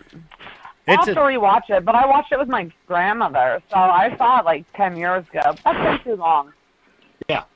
Yeah, a great movie, and, and the series is it's not going to be long lived. Its shelf life probably is only three seasons, maybe four if they try to stretch it out because you, you can't take it forever without going into the movie. But um, uh, it, it's definitely it's definitely worth watching. Definitely. I'll have to, I'll have to give I have to give the uh, series a Well, watch. and the characters and the, like Sharon Stone's in it, and just there's some Yeah. amazing people. It's got a powerhouse. it. It's got a powerhouse collection of talent in it, and Yeah. uh, the writing and directorial credits in it are actually surprisingly pretty high level. Uh, there's Ryan writers who've Murphy. been involved in in uh, Better Call Saul, also Breaking Bad, um, also uh, uh, Walking Dead. One of the characters has uh, one of the writers has gone into that, and uh, Where's this Rotten Tomatoes list? No, I'm, I'm sure it's probably 103. I'm sure it's probably 103 or some shit. what service But, uh, is this on? That's fucked up. Yeah. What it service? should be like. What- I'll take a look. I'll take a look. Hang on, just a second. What? Yeah. What? Yeah, ser- what service does something this like stream that, on? With such good uh, actors and stuff, it should be in the top ten or top twenty at least. Oh yeah, So, me and like Top five other people.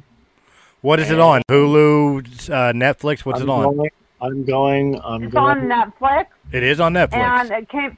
It's on Netflix, and it just came out September 18th. I will have to check that out. So, yeah. Lo and behold, it is on the Rotten Tomatoes list of best TV shows of 2020, and it is number 78. Wow. Oh God. You're be kidding me. And if you No look way. it, it's appeared on the trending list. If uh, on your, um, you know, whenever you look at recommended for you and everything, yeah. it's Yeah. appeared on the top ten trending list twice this year, as high as number four. So the fact that it, again, uh, we're we're going back to my segment of uh, how fucked this list is from Rotten Tomatoes. They have it listed as number seventy-eight, and Tiger King is number sixty-seven. So they're saying 77 or 66 other shows were more watched or better in 2020 uh, by Rotten Tomatoes. It's just a really fucked up list. Well, yeah, come But on. yeah, I mean, Ratched is awesome. With the with the things with the things that came out on, on Netflix alone in 2020. I mean, like like you said, Tiger King. There's a new there's a new season of fucking uh, Last Kingdom. You know, uh, I believe there's a new season of 100 that came out, and these things are actually lower Doctor than that. Who actually made the doc, Doctor Who actually made the move from BBC to Netflix this year, and it's not even listed on the top 100. Well, there's no harm there. Doctor Who has been around forever. Yeah, it's one of the. It, it's almost as watched as uh, Star Trek. You know, I mean, it, it's just uh, an an incredibly huge following, and it's not even on the top 100 of this list. No way. Right, but that's kind of Yeah. like a cult classic that people follow. If they've been following it since the '80s or whatever, they're still following it. I Yeah, mean, but so with- it's it's got its own thing there. Yeah. With, with this nerd You know, culture, people who know about know about it, they're going to watch it, but you know, it, it's just really weird. They wouldn't give it any credence on a you know must watch list. Well, that's it. There, there- there, there's enough. There's enough nerds out there that that summarily follow this. Just like there's still people who watch Star Trek. Why do you think all the seasons of all the original Star Trek series aren't off Netflix yet? Because Netflix would lose a shit ton of money from all the Trek nerds that don't want to pay for CBS All Access. As a matter of fact, it was only the matter of uh, hundreds of millions versus billions of dollars that they don't have any of the Star Wars series on there because of what Disney did uh, versus Star Trek. Because whenever they were able to run Clone Wars and you know any of the new Star Wars movies, they did not have Star Trek on for a period of time. So it's just a matter of money, and they just got outbid. Obviously, Disney owns them, but uh, from a streaming concept, they they had the ability to actually still carry it if Disney didn't drive the price up so high. No, absolutely. You know, Disney. Well, Disney was being was being greedy but smart about it. They wanted to make sure that everything was on their streaming service. Which between you know Disney Plus and CBS All Access, I'd rather pay for Disney Plus. Because if I'm going to pay what is it five six dollars a month for CBS All Access, and the only thing I'm getting out of it is a Star Trek uh, shows, as opposed to Disney Plus, where I get all Star Wars, all the past Star Wars shit, plus Marvel, plus Disney movies and, and cartoons and Mhm. Pixar. Yeah, Yep. let me think for a minute on which one I want to pay for first. You know what I mean? Like, Yeah, uh, Disney definitely has a lockdown on that independent uh, uh, streaming link, you know, versus uh, it, it's a network streaming, so they're definitely way ahead of Fox. They're way ahead of CBS. They may or may not be ahead of NBC because of all the classic shows. That's the reason uh, Friends is no longer on Netflix because NBC launched the Peacock network. So, uh, you know, I mean, there, there's almost maybe a kind of a tie between NBC and Disney at the moment because of classic TV content. But They got lost. as far as new, new releases, it's definitely going to be Disney. for nah, nah, man. Peacock lost to Disney Plus when Disney bought Fox. When I'm the a- when the I'm Simpsons showed up, when when when when the Uh-huh. Simpsons showed up on on Disney Plus, that was the end of it. well, yeah, I mean, they're going to take the they're going to take the running lead because they have more money and they they have the access to be able to buy titles. But NBC has so much original content that Disney could never have. That's the only reason I would say maybe it's it's close to a tie as far as viewership. But people are going to be willing to buy Disney before they do NBC, just because of the wide range of things. Now, Serenity, you were saying you were a stockholder of what? I have to say, as a parent, well, no, I'm a stockholder in Disney. So, Okay. like, I saw in the beginning of coronavirus, it dropped to like eighty-five, eighty-eight dollars a share. I mean, like, Now this was right before Disney Plus came out. Yeah. Yeah, it was like 130 something and Uh-huh. dropped all the way down there. And I remember sitting there just biting my teeth, just going, "Oh my God, is it ever going to go back up?" And they're like, "Oh no, just wait, Disney." Like they sent the mm-hmm. shareholders like information saying, "Oh no, look, Disney Plus is coming out, and look, this is what we're doing. So don't even worry about it." And I As have soon as- Disney Plus, As soon and as as a Mando- parent, I love it. as soon as the new Mandalorian season drops, it's probably going to jump about 20 points just because so Yeah. many people are going to watch Mandalorian. It's insane Season how thirsty people are for it, you know. Oh, Mandalorian, Min- yeah, I Mandalorian got a single 14 year handedly. old nephew.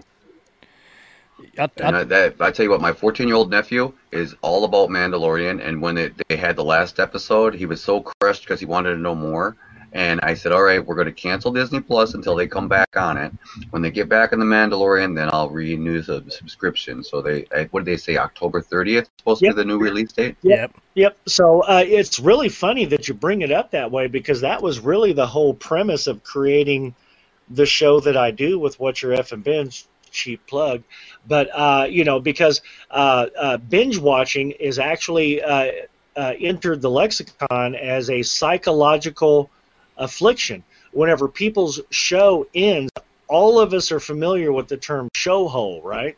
Right. that is actually a form of depression that is now uh, referred to by the uh, psychiatrist association or uh, society uh, that's actually written uh, that is actually written in the Amer- American uh, Medical Journal has been written on by a Harvard uh, um, uh, psychiatrist. Uh, so you know that show hole term is is uh, it's like a real deal, and people really do get depressed whenever their show ends, waiting because they're you know they want to know more about it, or they just miss all the characters so much. It's Well, yeah. Almost what happened with Avatar. Whenever it first came out, there were people who were almost suicidal because the world Because didn't spent that much money about it. saw in Avatar. And uh, you know, I mean, it's just really weird how this is actually it. Um, you know, binging and, and these kinds of shows has really entered into the uh, zeitgeist. You know, is, is a funny word. Okay, so So- so let me ask you this, Chris. Yeah. I I don't know. Do you know the show called Taboo? It's more of a European thing. Yep. Okay, Uh-huh. so Yep. is season is season three of that ever going to come out? And that show Harlots is it totally canceled? Harlots is totally canceled and Taboo is on hold. They're doing uh, they're uh, frozen because of uh, video uh, or filming restraints because of COVID. Look, I it's will. going to come out. There's going to be another Oh. season, but Harlots is done. I will tell you. I will tell you right now how Disney Plus puts a nail in every streaming service. Puts a nail in the coffin of every streaming service. It will end all of them. We will all have Disney Plus, and that's it. Disney bought Fox. Yes. Yep, and they're and they're looking at Paramount also. Right, and they're looking at Paramount, which which will close CBS All Access because Paramount's uh, Star Trek. But Disney bought They're trying to build a monopoly. Disney bought Fox. Fox franchises that were most popular, besides the original Star Wars trilogy, obviously, was uh, for 20th Century Fox was the Alien franchise, which means you know that the Simpsons and all that. If they want to put the nail in the coffin of every single one of them, they could do it on the streaming service with one more season of just one show. Firefly. Firefly is so big across different segments. It, it's a really weird show because of the people that it attracts. It uh, uh, uh, it definitely it, it really hits home with a lot of teenagers, and then going into millennials. That is an amazing show. And, and then whenever you're dealing with people who are old comic book heads and whatnot, you're dealing with you know the late 30s and 40s and 50s. It it stretches across a lot of different. Um, uh, what is it? Uh, uh, it, the writing of the show is amazing. it's an incredible show, and it stretches across so many people that it does draw a lot of people. If they were to get that, uh, that would, be a, too. that would be a really big generational thing where they could bring in a lot of people. Well, they have it. Firefly, uh, Firefly was Fox. So they have Mhm. Serenity and they have Firefly. If they turn around and drop the second season, which is what the fans have been screaming for since the Yep. first season ended, if they drop the second season, if they got Joss Whedon to do the second season of Firefly on Disney Plus, I guarantee you everybody would cancel every other streaming service they have just to go to Disney Plus. They would they would At be, least for be- three months. It would be it would be done. It would be done. yeah. And if it was three months of uh, total exclusivity to Disney Plus, then they would put some people out of business. Yes, they For would. sure. Which they, I mean, uh, let let's face it, with the money that we're putting into, and these streaming services are ridiculous in pricing. I mean, Disney Plus is like six bucks. It's not terrible, but I mean, like Netflix has gone up to something like almost bucks a month. You have other ones that are like eleven bucks a month. When you add it all together, is it worth even having cable anymore? I haven't had cable for years uh, because of this. um, uh, and and um, you may want to edit this out afterwards, but I'm a huge prescriber of Amazon Fire Sticks being jailbroken uh, because it is not illegal content. You're able to actually have it as long as you don't own it in a downloaded form. And I pay for Wi Fi, and that's it. I have a jailbroken Fire Stick, and I'm able to watch anything and everything in a lot of cases before anybody else does. We'll we'll talk off air. I, I I will not advocate for anybody to find free uh, streaming services on the internet too. They are available. Um, sometimes they don't let you go back to the back catalogs because of just time up there, or they want you to sign on to the VIP. But you can find free ways of seeing some of these shows. I Yep, mean that, that's how sure. that's how I kept up on some of them that I just didn't want to pay for I the saw. Mulan, and I didn't. I didn't pay the money for that thirty dollar rental or whatever. I saw Mulan. You don't have to always pay for TV. Hey, I saw I saw I saw Bill and Ted Face the Music for free. That's all I'm saying. That's all I'm gonna say on it. Which I'm surpri- I'm surprised nobody has mentioned anything on Bill and Ted since since it's come out. Like Well, all- we're supposed to do a show on it, so I haven't talked about it. Ah, I guess I'll have to be on that show. Yeah. Since I've been waiting to talk about it.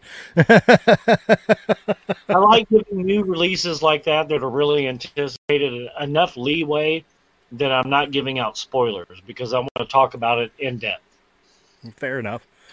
Fair enough. Yeah. But but I mean back back to the topic at, at hand that we that I started off with. The morbidity, like when when did we as a society decide that we should desecrate the bodies of our loved ones? And and especially in the forms of using them for sexual exploitation. I mean, wasn't it wasn't it bad? Wasn't it enough to you know give a wake or a funeral or a viewing, put them in the ground or or you know light them and get on with your life? Now we're now Wait, we're this is bronzing. Well, that's human nature, though. Now now we're Humans vibrating. pushing the limits of whatever they have. Yeah, but I mean now we're now we're vibrating penises and fucking bronzing balls. Just to, my late husband, I get to dust him every weekend.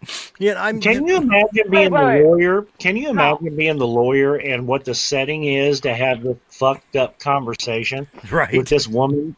You know, pre pre uh, you know, pre death that she's talking. You know, maybe it's someone in her in late forties or fifties. They're doing, you know, they're drawing up life contracts or whatnot, and she's like, you know what? I think I I love Bill so much. I think I want to have Bill's penis skin.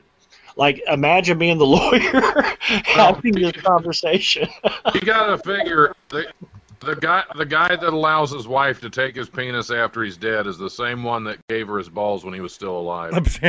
Well, I think that the lawyer's name is Lorena Bobbitt. Yeah, she- Yeah. And she already she already knows how to fight these cases. She's won them many times before, but that's just wrong. Only because That's the evidence wrong. couldn't stand up in court. Yeah. Well, I, I guess you have to have the foresight to save the foreskin. There you go. Represented by the law firm Bobbitt Cut, Cut and Stitch. Yeah. Yeah. But what does the will look like? Like, I will your father's penis to. Well, do you To grandma. Yeah, because eventually she's gonna die. Eventually she's gonna die. Does that get passed on Yeah, so who do you to the grandchildren, or did she get buried? Oh God, this Yeah, is yeah, sister ends up don't with it. hand down the family penis. Who, who do you Yeah, this, the penis this still skin has been in my family for centuries. Yeah.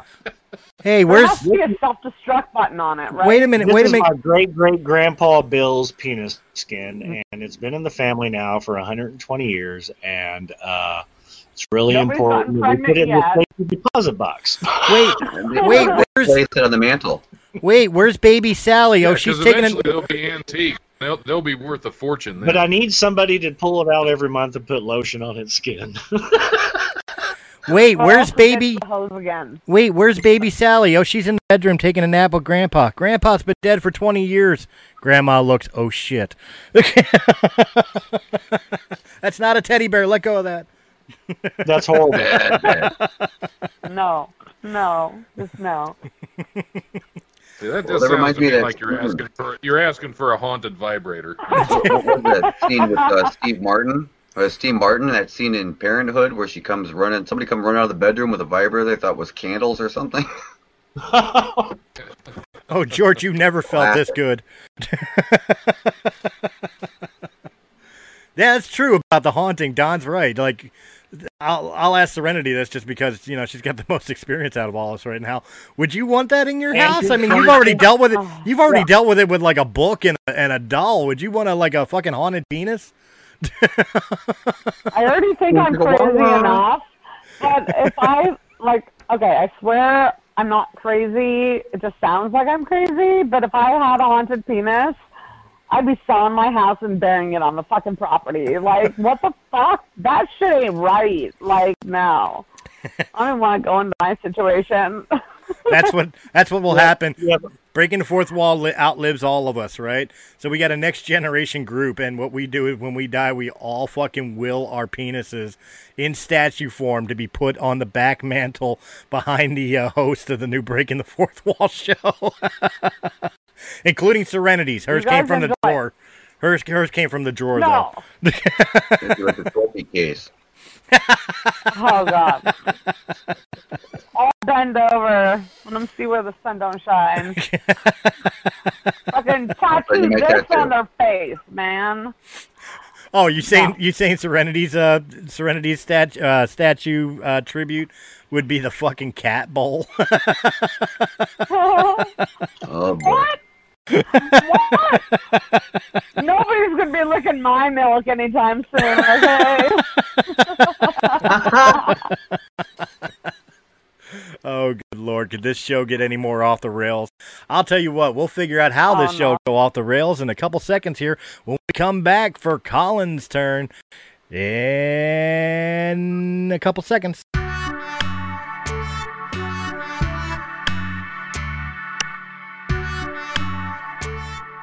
I'm Michael, the host of the semi monthly podcast In a City Like Yours. Join me as I chat with interesting people with interesting life stories. You can listen to the podcast on all major podcast platforms, including Apple, Spotify, Stitcher, and TuneIn. You can follow us on Twitter at IACLYS Podcast, as well as on Facebook and Instagram at In a City Like Yours Podcast. Please feel free to let me know what you think and keep coming back for the many interesting stories in a city like yours.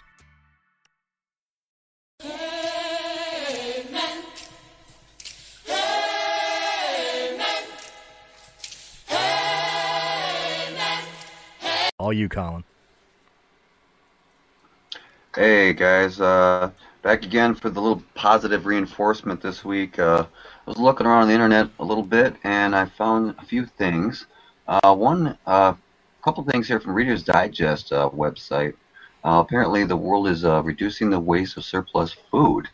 Um, it says here every day huge amounts of food are thrown away as supermarkets offload produce that has passed its best before date. Restaurants, cafes, bakeries dispose of uneaten meals and foods for similar reasons. Now, an app called Too Good to Go is reducing this waste. Um, devised in Copenhagen, the app offers uh, users in 14 European countries access to unsold, safe to eat produce from participating suppliers. Food is heavily discounted at about a third of the regular price.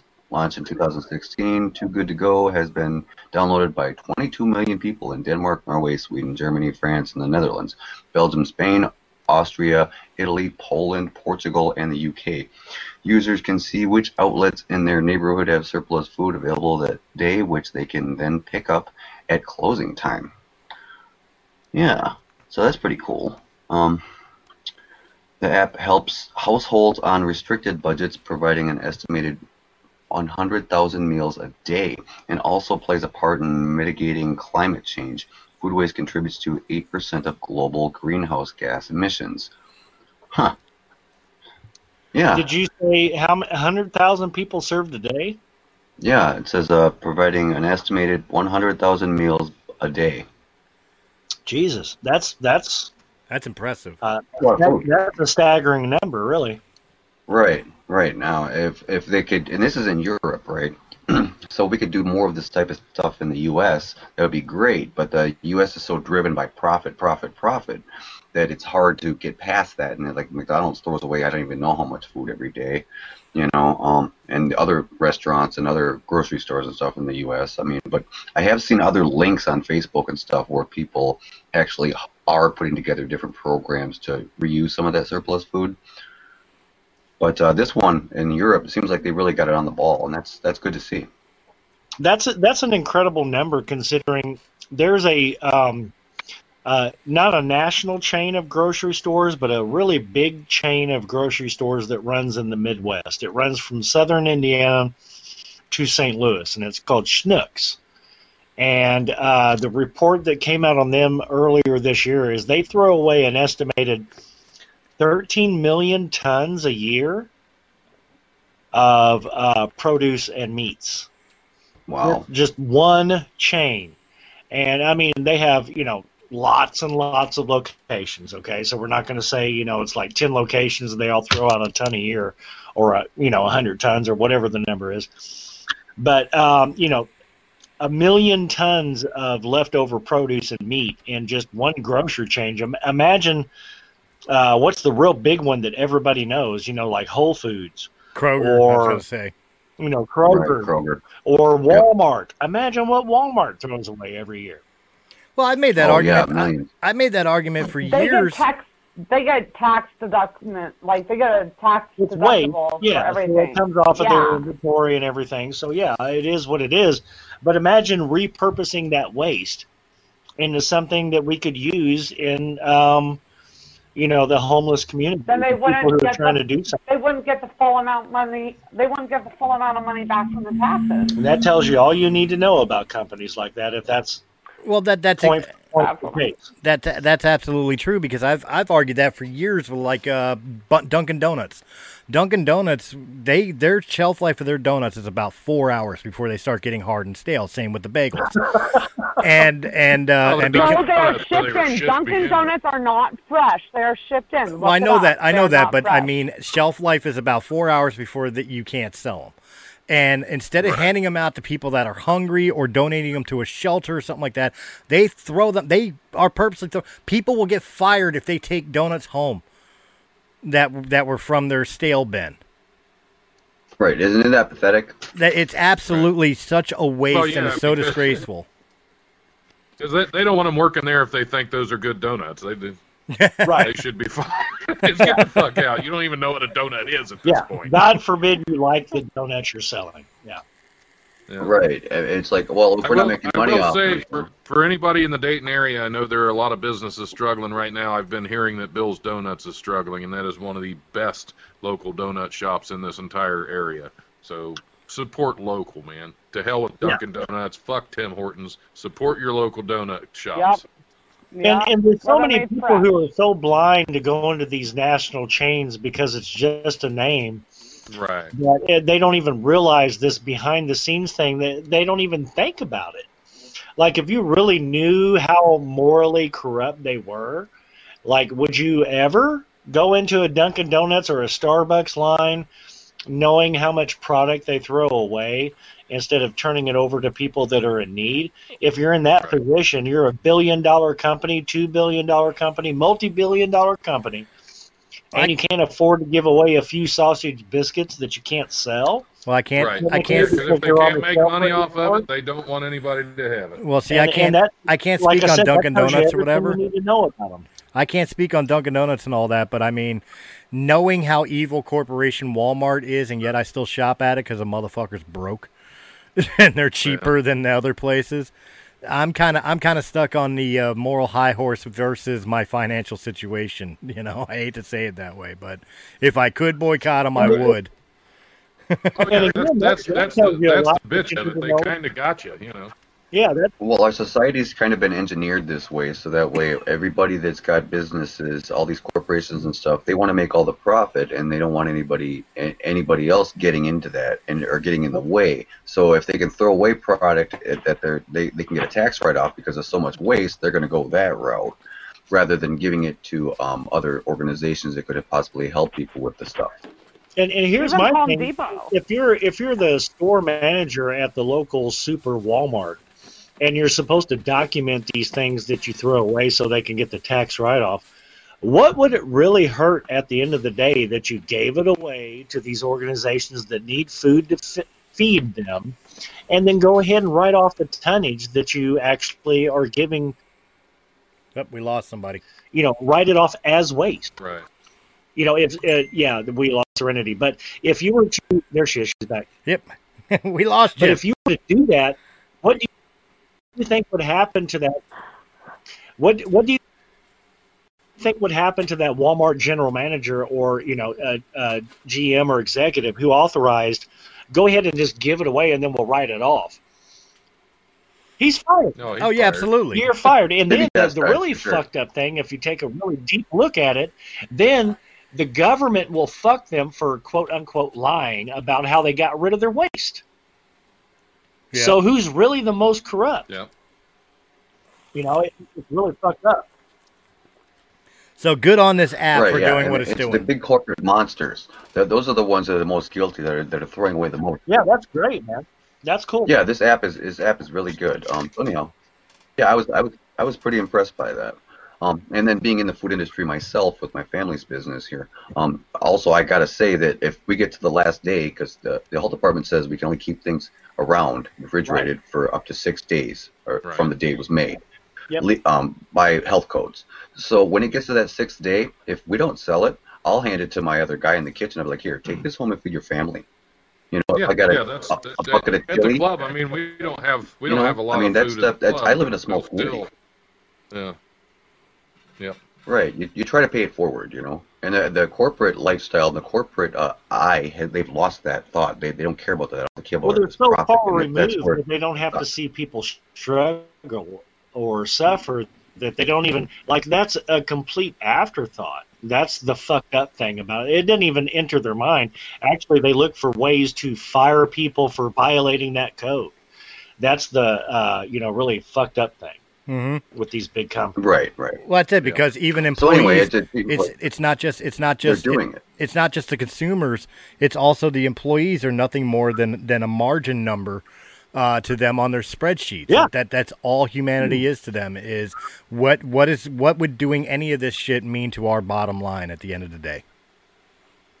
Right, and and should everything in our in our world be uh, considered disposable? I mean, right down to the employees that work alongside you. Well, well, think think about it back in the day. Let let let's let's let's put it in an economic standpoint. Think about back in the day, Sears and Roebuck's. A guy could have a job selling vacuum cleaners at Sears, and it would be a career that he could take care of his family, two kids, wife, own a house, own a car, be able to pay all his bills, get Christmas presents under the Christmas tree, a turkey on the Thanksgiving table, blah blah blah blah blah, selling vacuum cleaners, and he was on commission because Sears and Roebuck's would take care of them. Nowadays, get somebody from Walmart to be able to afford anything. Not that they just. I'm not. I'm not advocating oh, for the fifteen dollars an hour because I'm sorry they don't deserve it. When you have twenty thousand registers and only two of them are open and the rest of the fucking employees are standing around bullshitting, yeah, you don't deserve fifteen dollars an hour. You know, what I mean, if I ask you for Right. help, if I ask you for help and you go, oh, you don't deserve fifteen dollars an hour. Know, I'm right, sorry. but I see what you're saying though. The, the the whole social dynamic and the economic state of our um, work ethic and the way that we monetize everything um, has totally changed from when, even when I, you and I were children. Mm-hmm. Oh yeah, absolutely. There was a time when a with being a retail employee was was a uh, for for lack of a better term, it was a respectable career instead of a stepping stone job, and that's both because of the of of, of work ethic of the of the typical employee, and especially the greed of the corporate master. And that's the God's honest right, truth. right. right. So that's that's one of the reasons I, you know, when you look at this kind of stuff, that's what makes me happy to see that there are some um, people putting together organizations that are, are taking care of some of this waste and some of the stuff that's going kind of screwy in our world. Um, so anyway, on to the next thing here. Uh, uh, let's see here, albatross. I'm sure you guys all know what an albatross is. Uh, Yeah, they're- kind of a seagull, pretty much. Yeah, they're a nasty little enemy on Super Mario ocean Bros. albatrosses. yeah. Yeah, um, so ocean ranging albatrosses keep track of illegal fishing. So uh, albatrosses have been used to detect illegal fishing in the Indian Ocean in a pioneering study uh, by researchers at France's National Center for Scientific Research. Illegal fishing is estimated to cost 19.5 billion euros a year globally, but satellite monitoring of boats can be slow, costly, and inaccurate. The team strapped 169 wandering albatrosses with sensors that detect a boat's radar. The sensors can then confirm whether the boat's transponder, which enables authorities to track the vessel, is switched on. Transponders are often switched off during illegal fishing. Um, this organization team uh, leader Henry Weinskirch says albatrosses make ideal trackers. They are large birds. They travel over huge distances and they are very attracted to fishing vessels. Over a six month period, roughly a third of vessels detected in the southern Indian Ocean were not broadcasting their whereabouts, and the research found uh, this to be true. Uh, Worm Hershkich, or whatever the heck his name is, says the, the cheap form of surveillance could complement satellite monitoring. We have shown it's possible. I don't know. I'm kind of tossed up on this one. and I'll tell you why I'm well, kind you, of. well, you know, a fisher, you know, you, Good, good. go ahead. No, the, the, the reason I'm tossed up on this, Oh, I was. Di- the reason I'm tossed up on this, quite honestly, is because of the fact that you know, uh, one, I, I, I, don't get the illegal fishing except for in cases of like, uh, if it's like spawning season or if uh, s- a, certain type of fish is on a danger list. Beyond that, somebody going out fishing, earning those fish to be able to sell or or to be able to to feed their families like a normal fisherman. I don't get that. I, I never got that to begin with. But the thing I'm tossed up about about the process, it's cool that they can. you don't want to. You don't want to overfish. Right, you don't want to overfish, but I mean, the the albatrosses. The reason I'm tossed up about it is like, okay, it's cool that the albatrosses are able to define these transponders and the non-transponders, so they find the, the illegal boats that are out there or they're not following the rules, like turning off the transponder. But the reason it's kind of like an iffy subject to me is using animals for those types of things.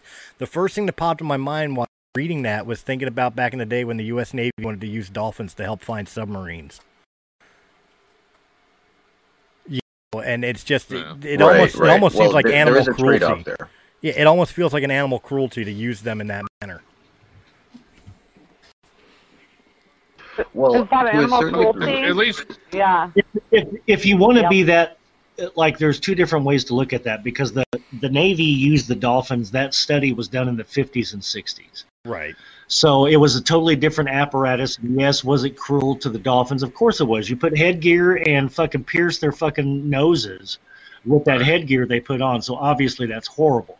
But the reason they're using the albatrosses this is uh, kind of like a backsplash effect of what happened whenever they did the blackfish study because of what happened with uh, you know uh, illegally hunting and killing dolphins, along with fishing massive amounts of tuna and whatnot from uh, uh, whatnot from the oceans whenever it was out of season or it was legal in different different areas.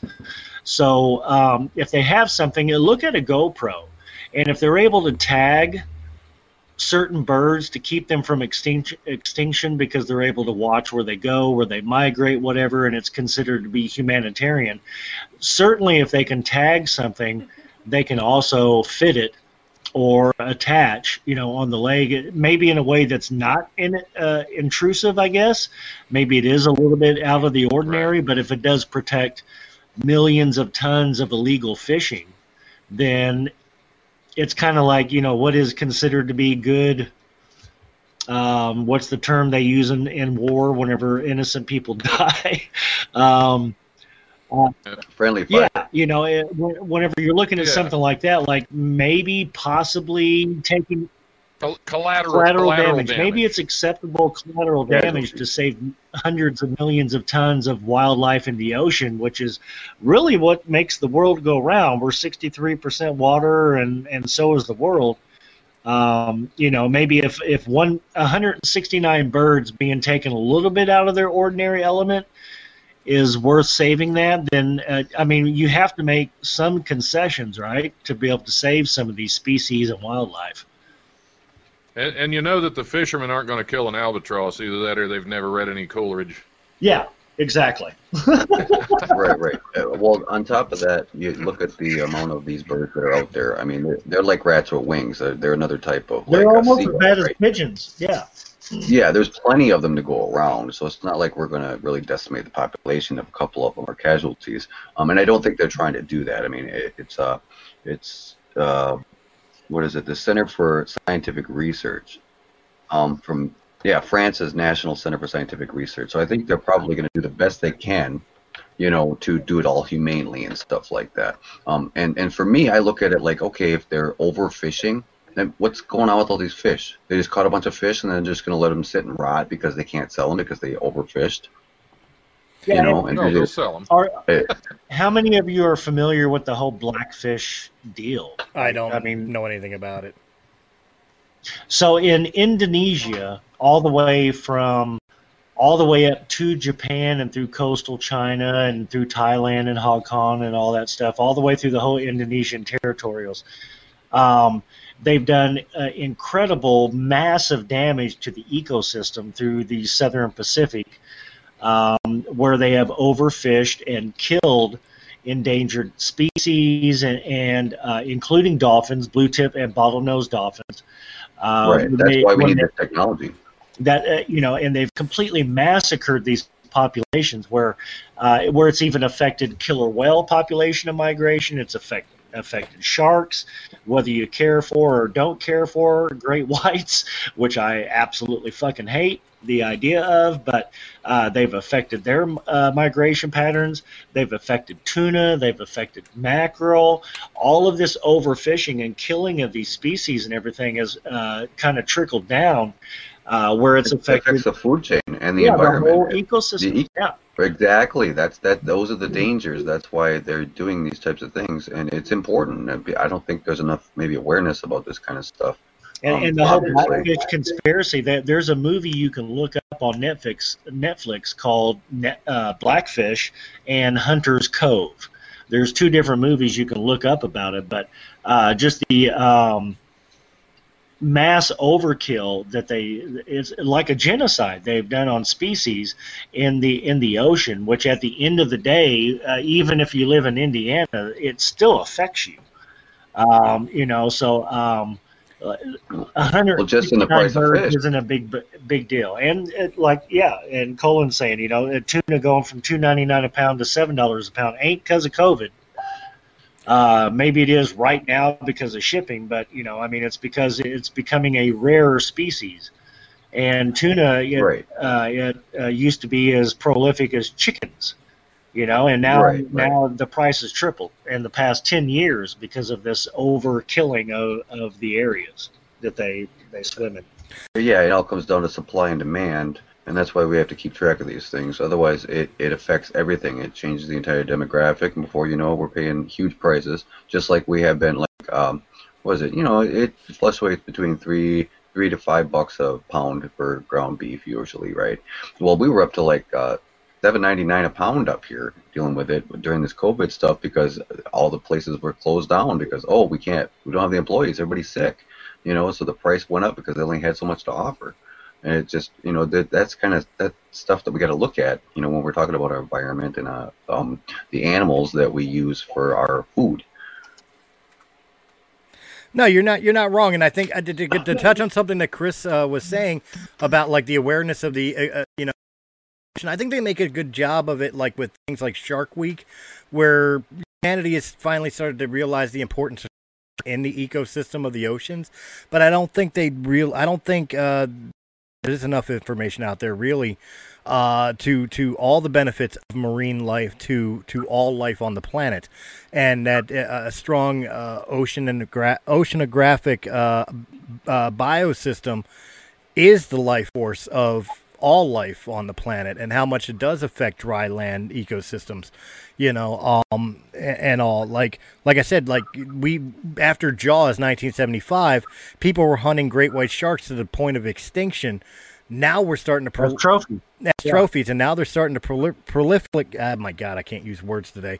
You know, they're Proliferate. They're, they're proliferate. they're they're finally starting to proliferate back into normal numbers because people finally realized how important a great white shark was to the ecosystem of the oceans, which in oh. turn was is, is important to the ecosystem of the world. I just don't think they've paid enough attention to all the other type of species, including a salmon or or a tuna or, or even the coral reefs or, or things of that nature where where you know everything in there has an importance to the ecosystem Right, right. Like you, you think like a fly is the most annoying critter on the planet because it lands on you and pisses you off, right? But what you don't think about is flies. Uh, they take Feed care the of birds. carcasses.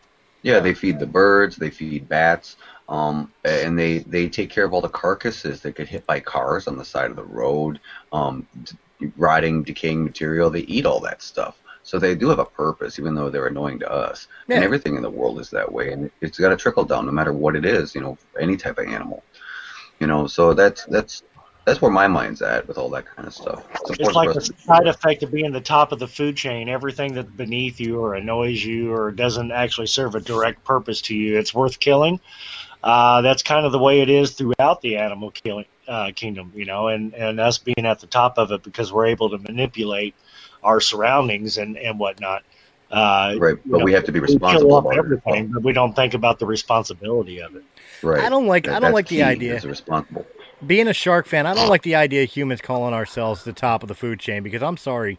Take the greatest apex predators of the land and put them in the ocean and who do you think's going to win on a fight the Well, smallest the shark or the biggest take- lion Take the shark out of the water. You know, if you take the shark out of the water, he ain't whooping nobody's ass. well that's it that's it we may Right, be we may that's be the top very we may be the top of our environment but we are not the top of the food chain yeah Well, if Yeah, we put legs on a shark, we're screwed. yeah Yep. put a shark in a tornado we get well, five anyway. shitty movies Anyways, um, any more information you'd like to look up on that? Um, look up the uh, France's National Center for Scientific Research, and they'll have more info for you. Um, uh, the next thing on my list was uh, bees. Um, what was it here? About Notre Dame. I'm sure everybody remembers we had that big fire at Notre Dame not too long ago. right Um, it says here, um, when fire ravaged Paris's Notre Dame Cathedral last year, many presumed that the three colonies of bees living in the sacristy roof had perished. But against all odds, these bees survived the inferno and continue to thrive through the coronavirus lockdown. Um, there's nothing wrong with them at all, reports beekeeper Sybil Moulin, who looks after 30 to 45,000 insects in the three hives. The behavior of the colonies is perfectly normal. The beehives are just 30 meters below Notre Dame's main roof trusses, uh, but were untouched by the flames. The mystery remains, says Mullen. Uh, all that smoke, heat, water, and everything. Um, she kept visiting the bees through the coronavirus crisis as humans stressed over COVID. Um, reports that the bees were completely unbothered. The crazy, the Huh. real crazy thing about bees is if you were to take some bees from, uh, you know, where uh, Stoli lives or where Don lives uh, or Serenity and, and move them to Europe or Asia, they would be able to pick up exactly where they left off, build a new hive, appropriate a, a new queen. Like bees are incredibly um, resilient resource, resilient and resourceful. It, it's, it's Yeah, they amazing. could adapt, yeah, and that's cool. Very. totally cool that they're that tough. Um, so yeah, there's that, and then uh, there was another thing. Oh yeah, plastic bottles. You guys like this one? Um, mutant enzyme heralds breakthrough in recycling. Scientists have created an enzyme that can break down used plastic bottles for recycling in a matter of hours. Engineered from bacteria found in leaf compost, the enzyme reduces the peat bottles made from polyethylene terephthalate, uh, uh, if that's right, a form of polyester, um, to their chemical building blocks, which are then used to make high quality new bottles. Existing recycling technologies using uh, produce plastics suitable only for clothing and carpets, uh, car, Carbios, the French startup behind the uh, breakthrough, aims to be recycling at an industrial scale within five years. Uh, this represents a significant step towards uh, forward towards true circular recycling, and uh, says Professor John McGeehan, director of the UK-based Center for Enzyme Innovations. That's that's cool. That's cool. I'm Yeah. hap- I'm happy to hear that uh, that that they could do that now. If they just put it in a liquid form, put it in a uh, you know a biplane and fly it over every landfill, you know, in the in the country, and we watch those those those mountains of trash just start to disintegrate because now they're finally decomposing all the the, the, the plastics that have been sitting in there since you know 1942. You know, right now they have the enzymes that can battle them and help them break down, so that our, our landfills aren't aren't taking forever to decompose. Or we could just use hemp and say fuck it, and all of our landfills would only be full like every five years. problem the problem is with Right, using well- hemp is all the idiots will start smoking it instead of using it for the decomposition. Well, they are idiots, and they deserve to die however it is you die from smoking hemp. So No, if we can get them to smoke plastic bottles, we'll be all set. there we go. Yeah, we're gonna. That's population control at its finest. Yeah. All right, I want you to put this all around. I want you to put this all around the uh, the, the the landfill area, so that way it starts decomposing. Man, fuck that! I can't get good shit like this on the street. Smoke this. This is better than bath salts, bro. Yeah, it's better than die by smoke a plastic bottle. Oh man, like the new banana or something, banana peel. People are pulling shit out of the landfill to I make bowls to smoke to him. And for, and for any of our viewers who would like to leave a comment about bath salts or any of the previously discussed subjects, please drop us a line. And if we're offending you in any way, sorry, we'll talk slower. yeah, next, next time we'll spell it out. Yeah. All right, Chris. I guess that's all I got for now. All right on, man. Well, we're cutting this one. This we're cutting this one here. Uh, we're gonna get do our goodbyes and all that because unfortunately, a couple of us have to go run over to yet another podcast, and we're already running over time. So, you know, uh, so for everybody here. Everybody here, guys, will go around the room like normal, tell everybody where they can find your show, where they can find you, where they can contact you, and all that happy good news, especially if they want to pick on Chris Rudder for the bath salt comments. That's right. We'll let Chris go, we'll let Chris go first. this is Christopher Rudder. Uh, uh, you can find me at What's Your F and Binge. Just look up What's Your F and Binge on any social media platform, whether it's Twitter, LinkedIn, Facebook. We have a public page. We also have a private page. And you can look us up on Spotify, Apple, anywhere else you find good podcast at, at What's Your F and Binge. Thanks, guys. See you later. See you later. Don Smith. See you, Chris. Hey, th- this is Don Smith. You can find me at the life1069.com. It's an old website I haven't updated yet, but I'm going to. I friggin' promise. Uh, all the links are still good. You can find the Life Radio Show at pretty much any podcast uh, app right now. Uh, you can also follow me on Facebook at the Life 1069 or at Don Smith Comedy on Twitter. Serenity. Um, as long as you swear you'll be creepy and annoying, my email is um, Vinyl That is P R O P H E T at gmail dot com. When she says creepy and annoying, she means she wants dick pics with alien head filters over the top of the dick. Only to share with and all refill. you. We will show it on air next week. And Colin, Colin Washburn, Colin Washburn. Hey guys, I'm uh, here on Facebook. Uh, you can find me there. Uh, you can email me at colinwashburn at gmail.com. Um, or I'm on YouTube. Um, drop me a line if you got something positive to talk about. Um, thanks. I'm out. And of course, guys, you can find this episode here and all episodes from uh, Realm of the Mist Entertainment at Realm of the Mist Entertainment on YouTube. Just hit that like button, share, comment, subscribe. Check out all the podcasts of Realm of the Mist Entertainment. And if you prefer your podcast in audio only format, you can find us on Anchor.fm, Apple iTunes, Spotify, Pandora, iHeartRadio, or wherever quality podcasts can be heard. Uh, we can be found on all the social medias. And of course, you can contact us directly at Realm of the Mist Entertainment at gmail.com. And again, I'd like to take an opportunity to thank our guest, Mr. Blind Mike, for coming on. And make sure you check out his great programming on blindcaferadio.net. That is blindcaferadio.net. Guys, thank you very much for joining us. I hope you had a blast. I had a blast with this one. And we will catch you next week on the next Breaking the Fourth Wall Weekly. Have a good night. Hey guys, it's Chris from Realm of the Mist Entertainment. If you enjoyed this video, please hit that thumbs up button. Like, share, comment, subscribe. Check out all the other great podcasts that can be found on Realm of the Mist Entertainment's YouTube channel or our sister channel, Sounds Dicey Gaming, for all your tabletop needs. And if you prefer your podcast in audio only format, check out Realm of the Mist Entertainment on Anchor.fm, Apple iTunes, Spotify, Pandora, or wherever quality podcasts can be heard.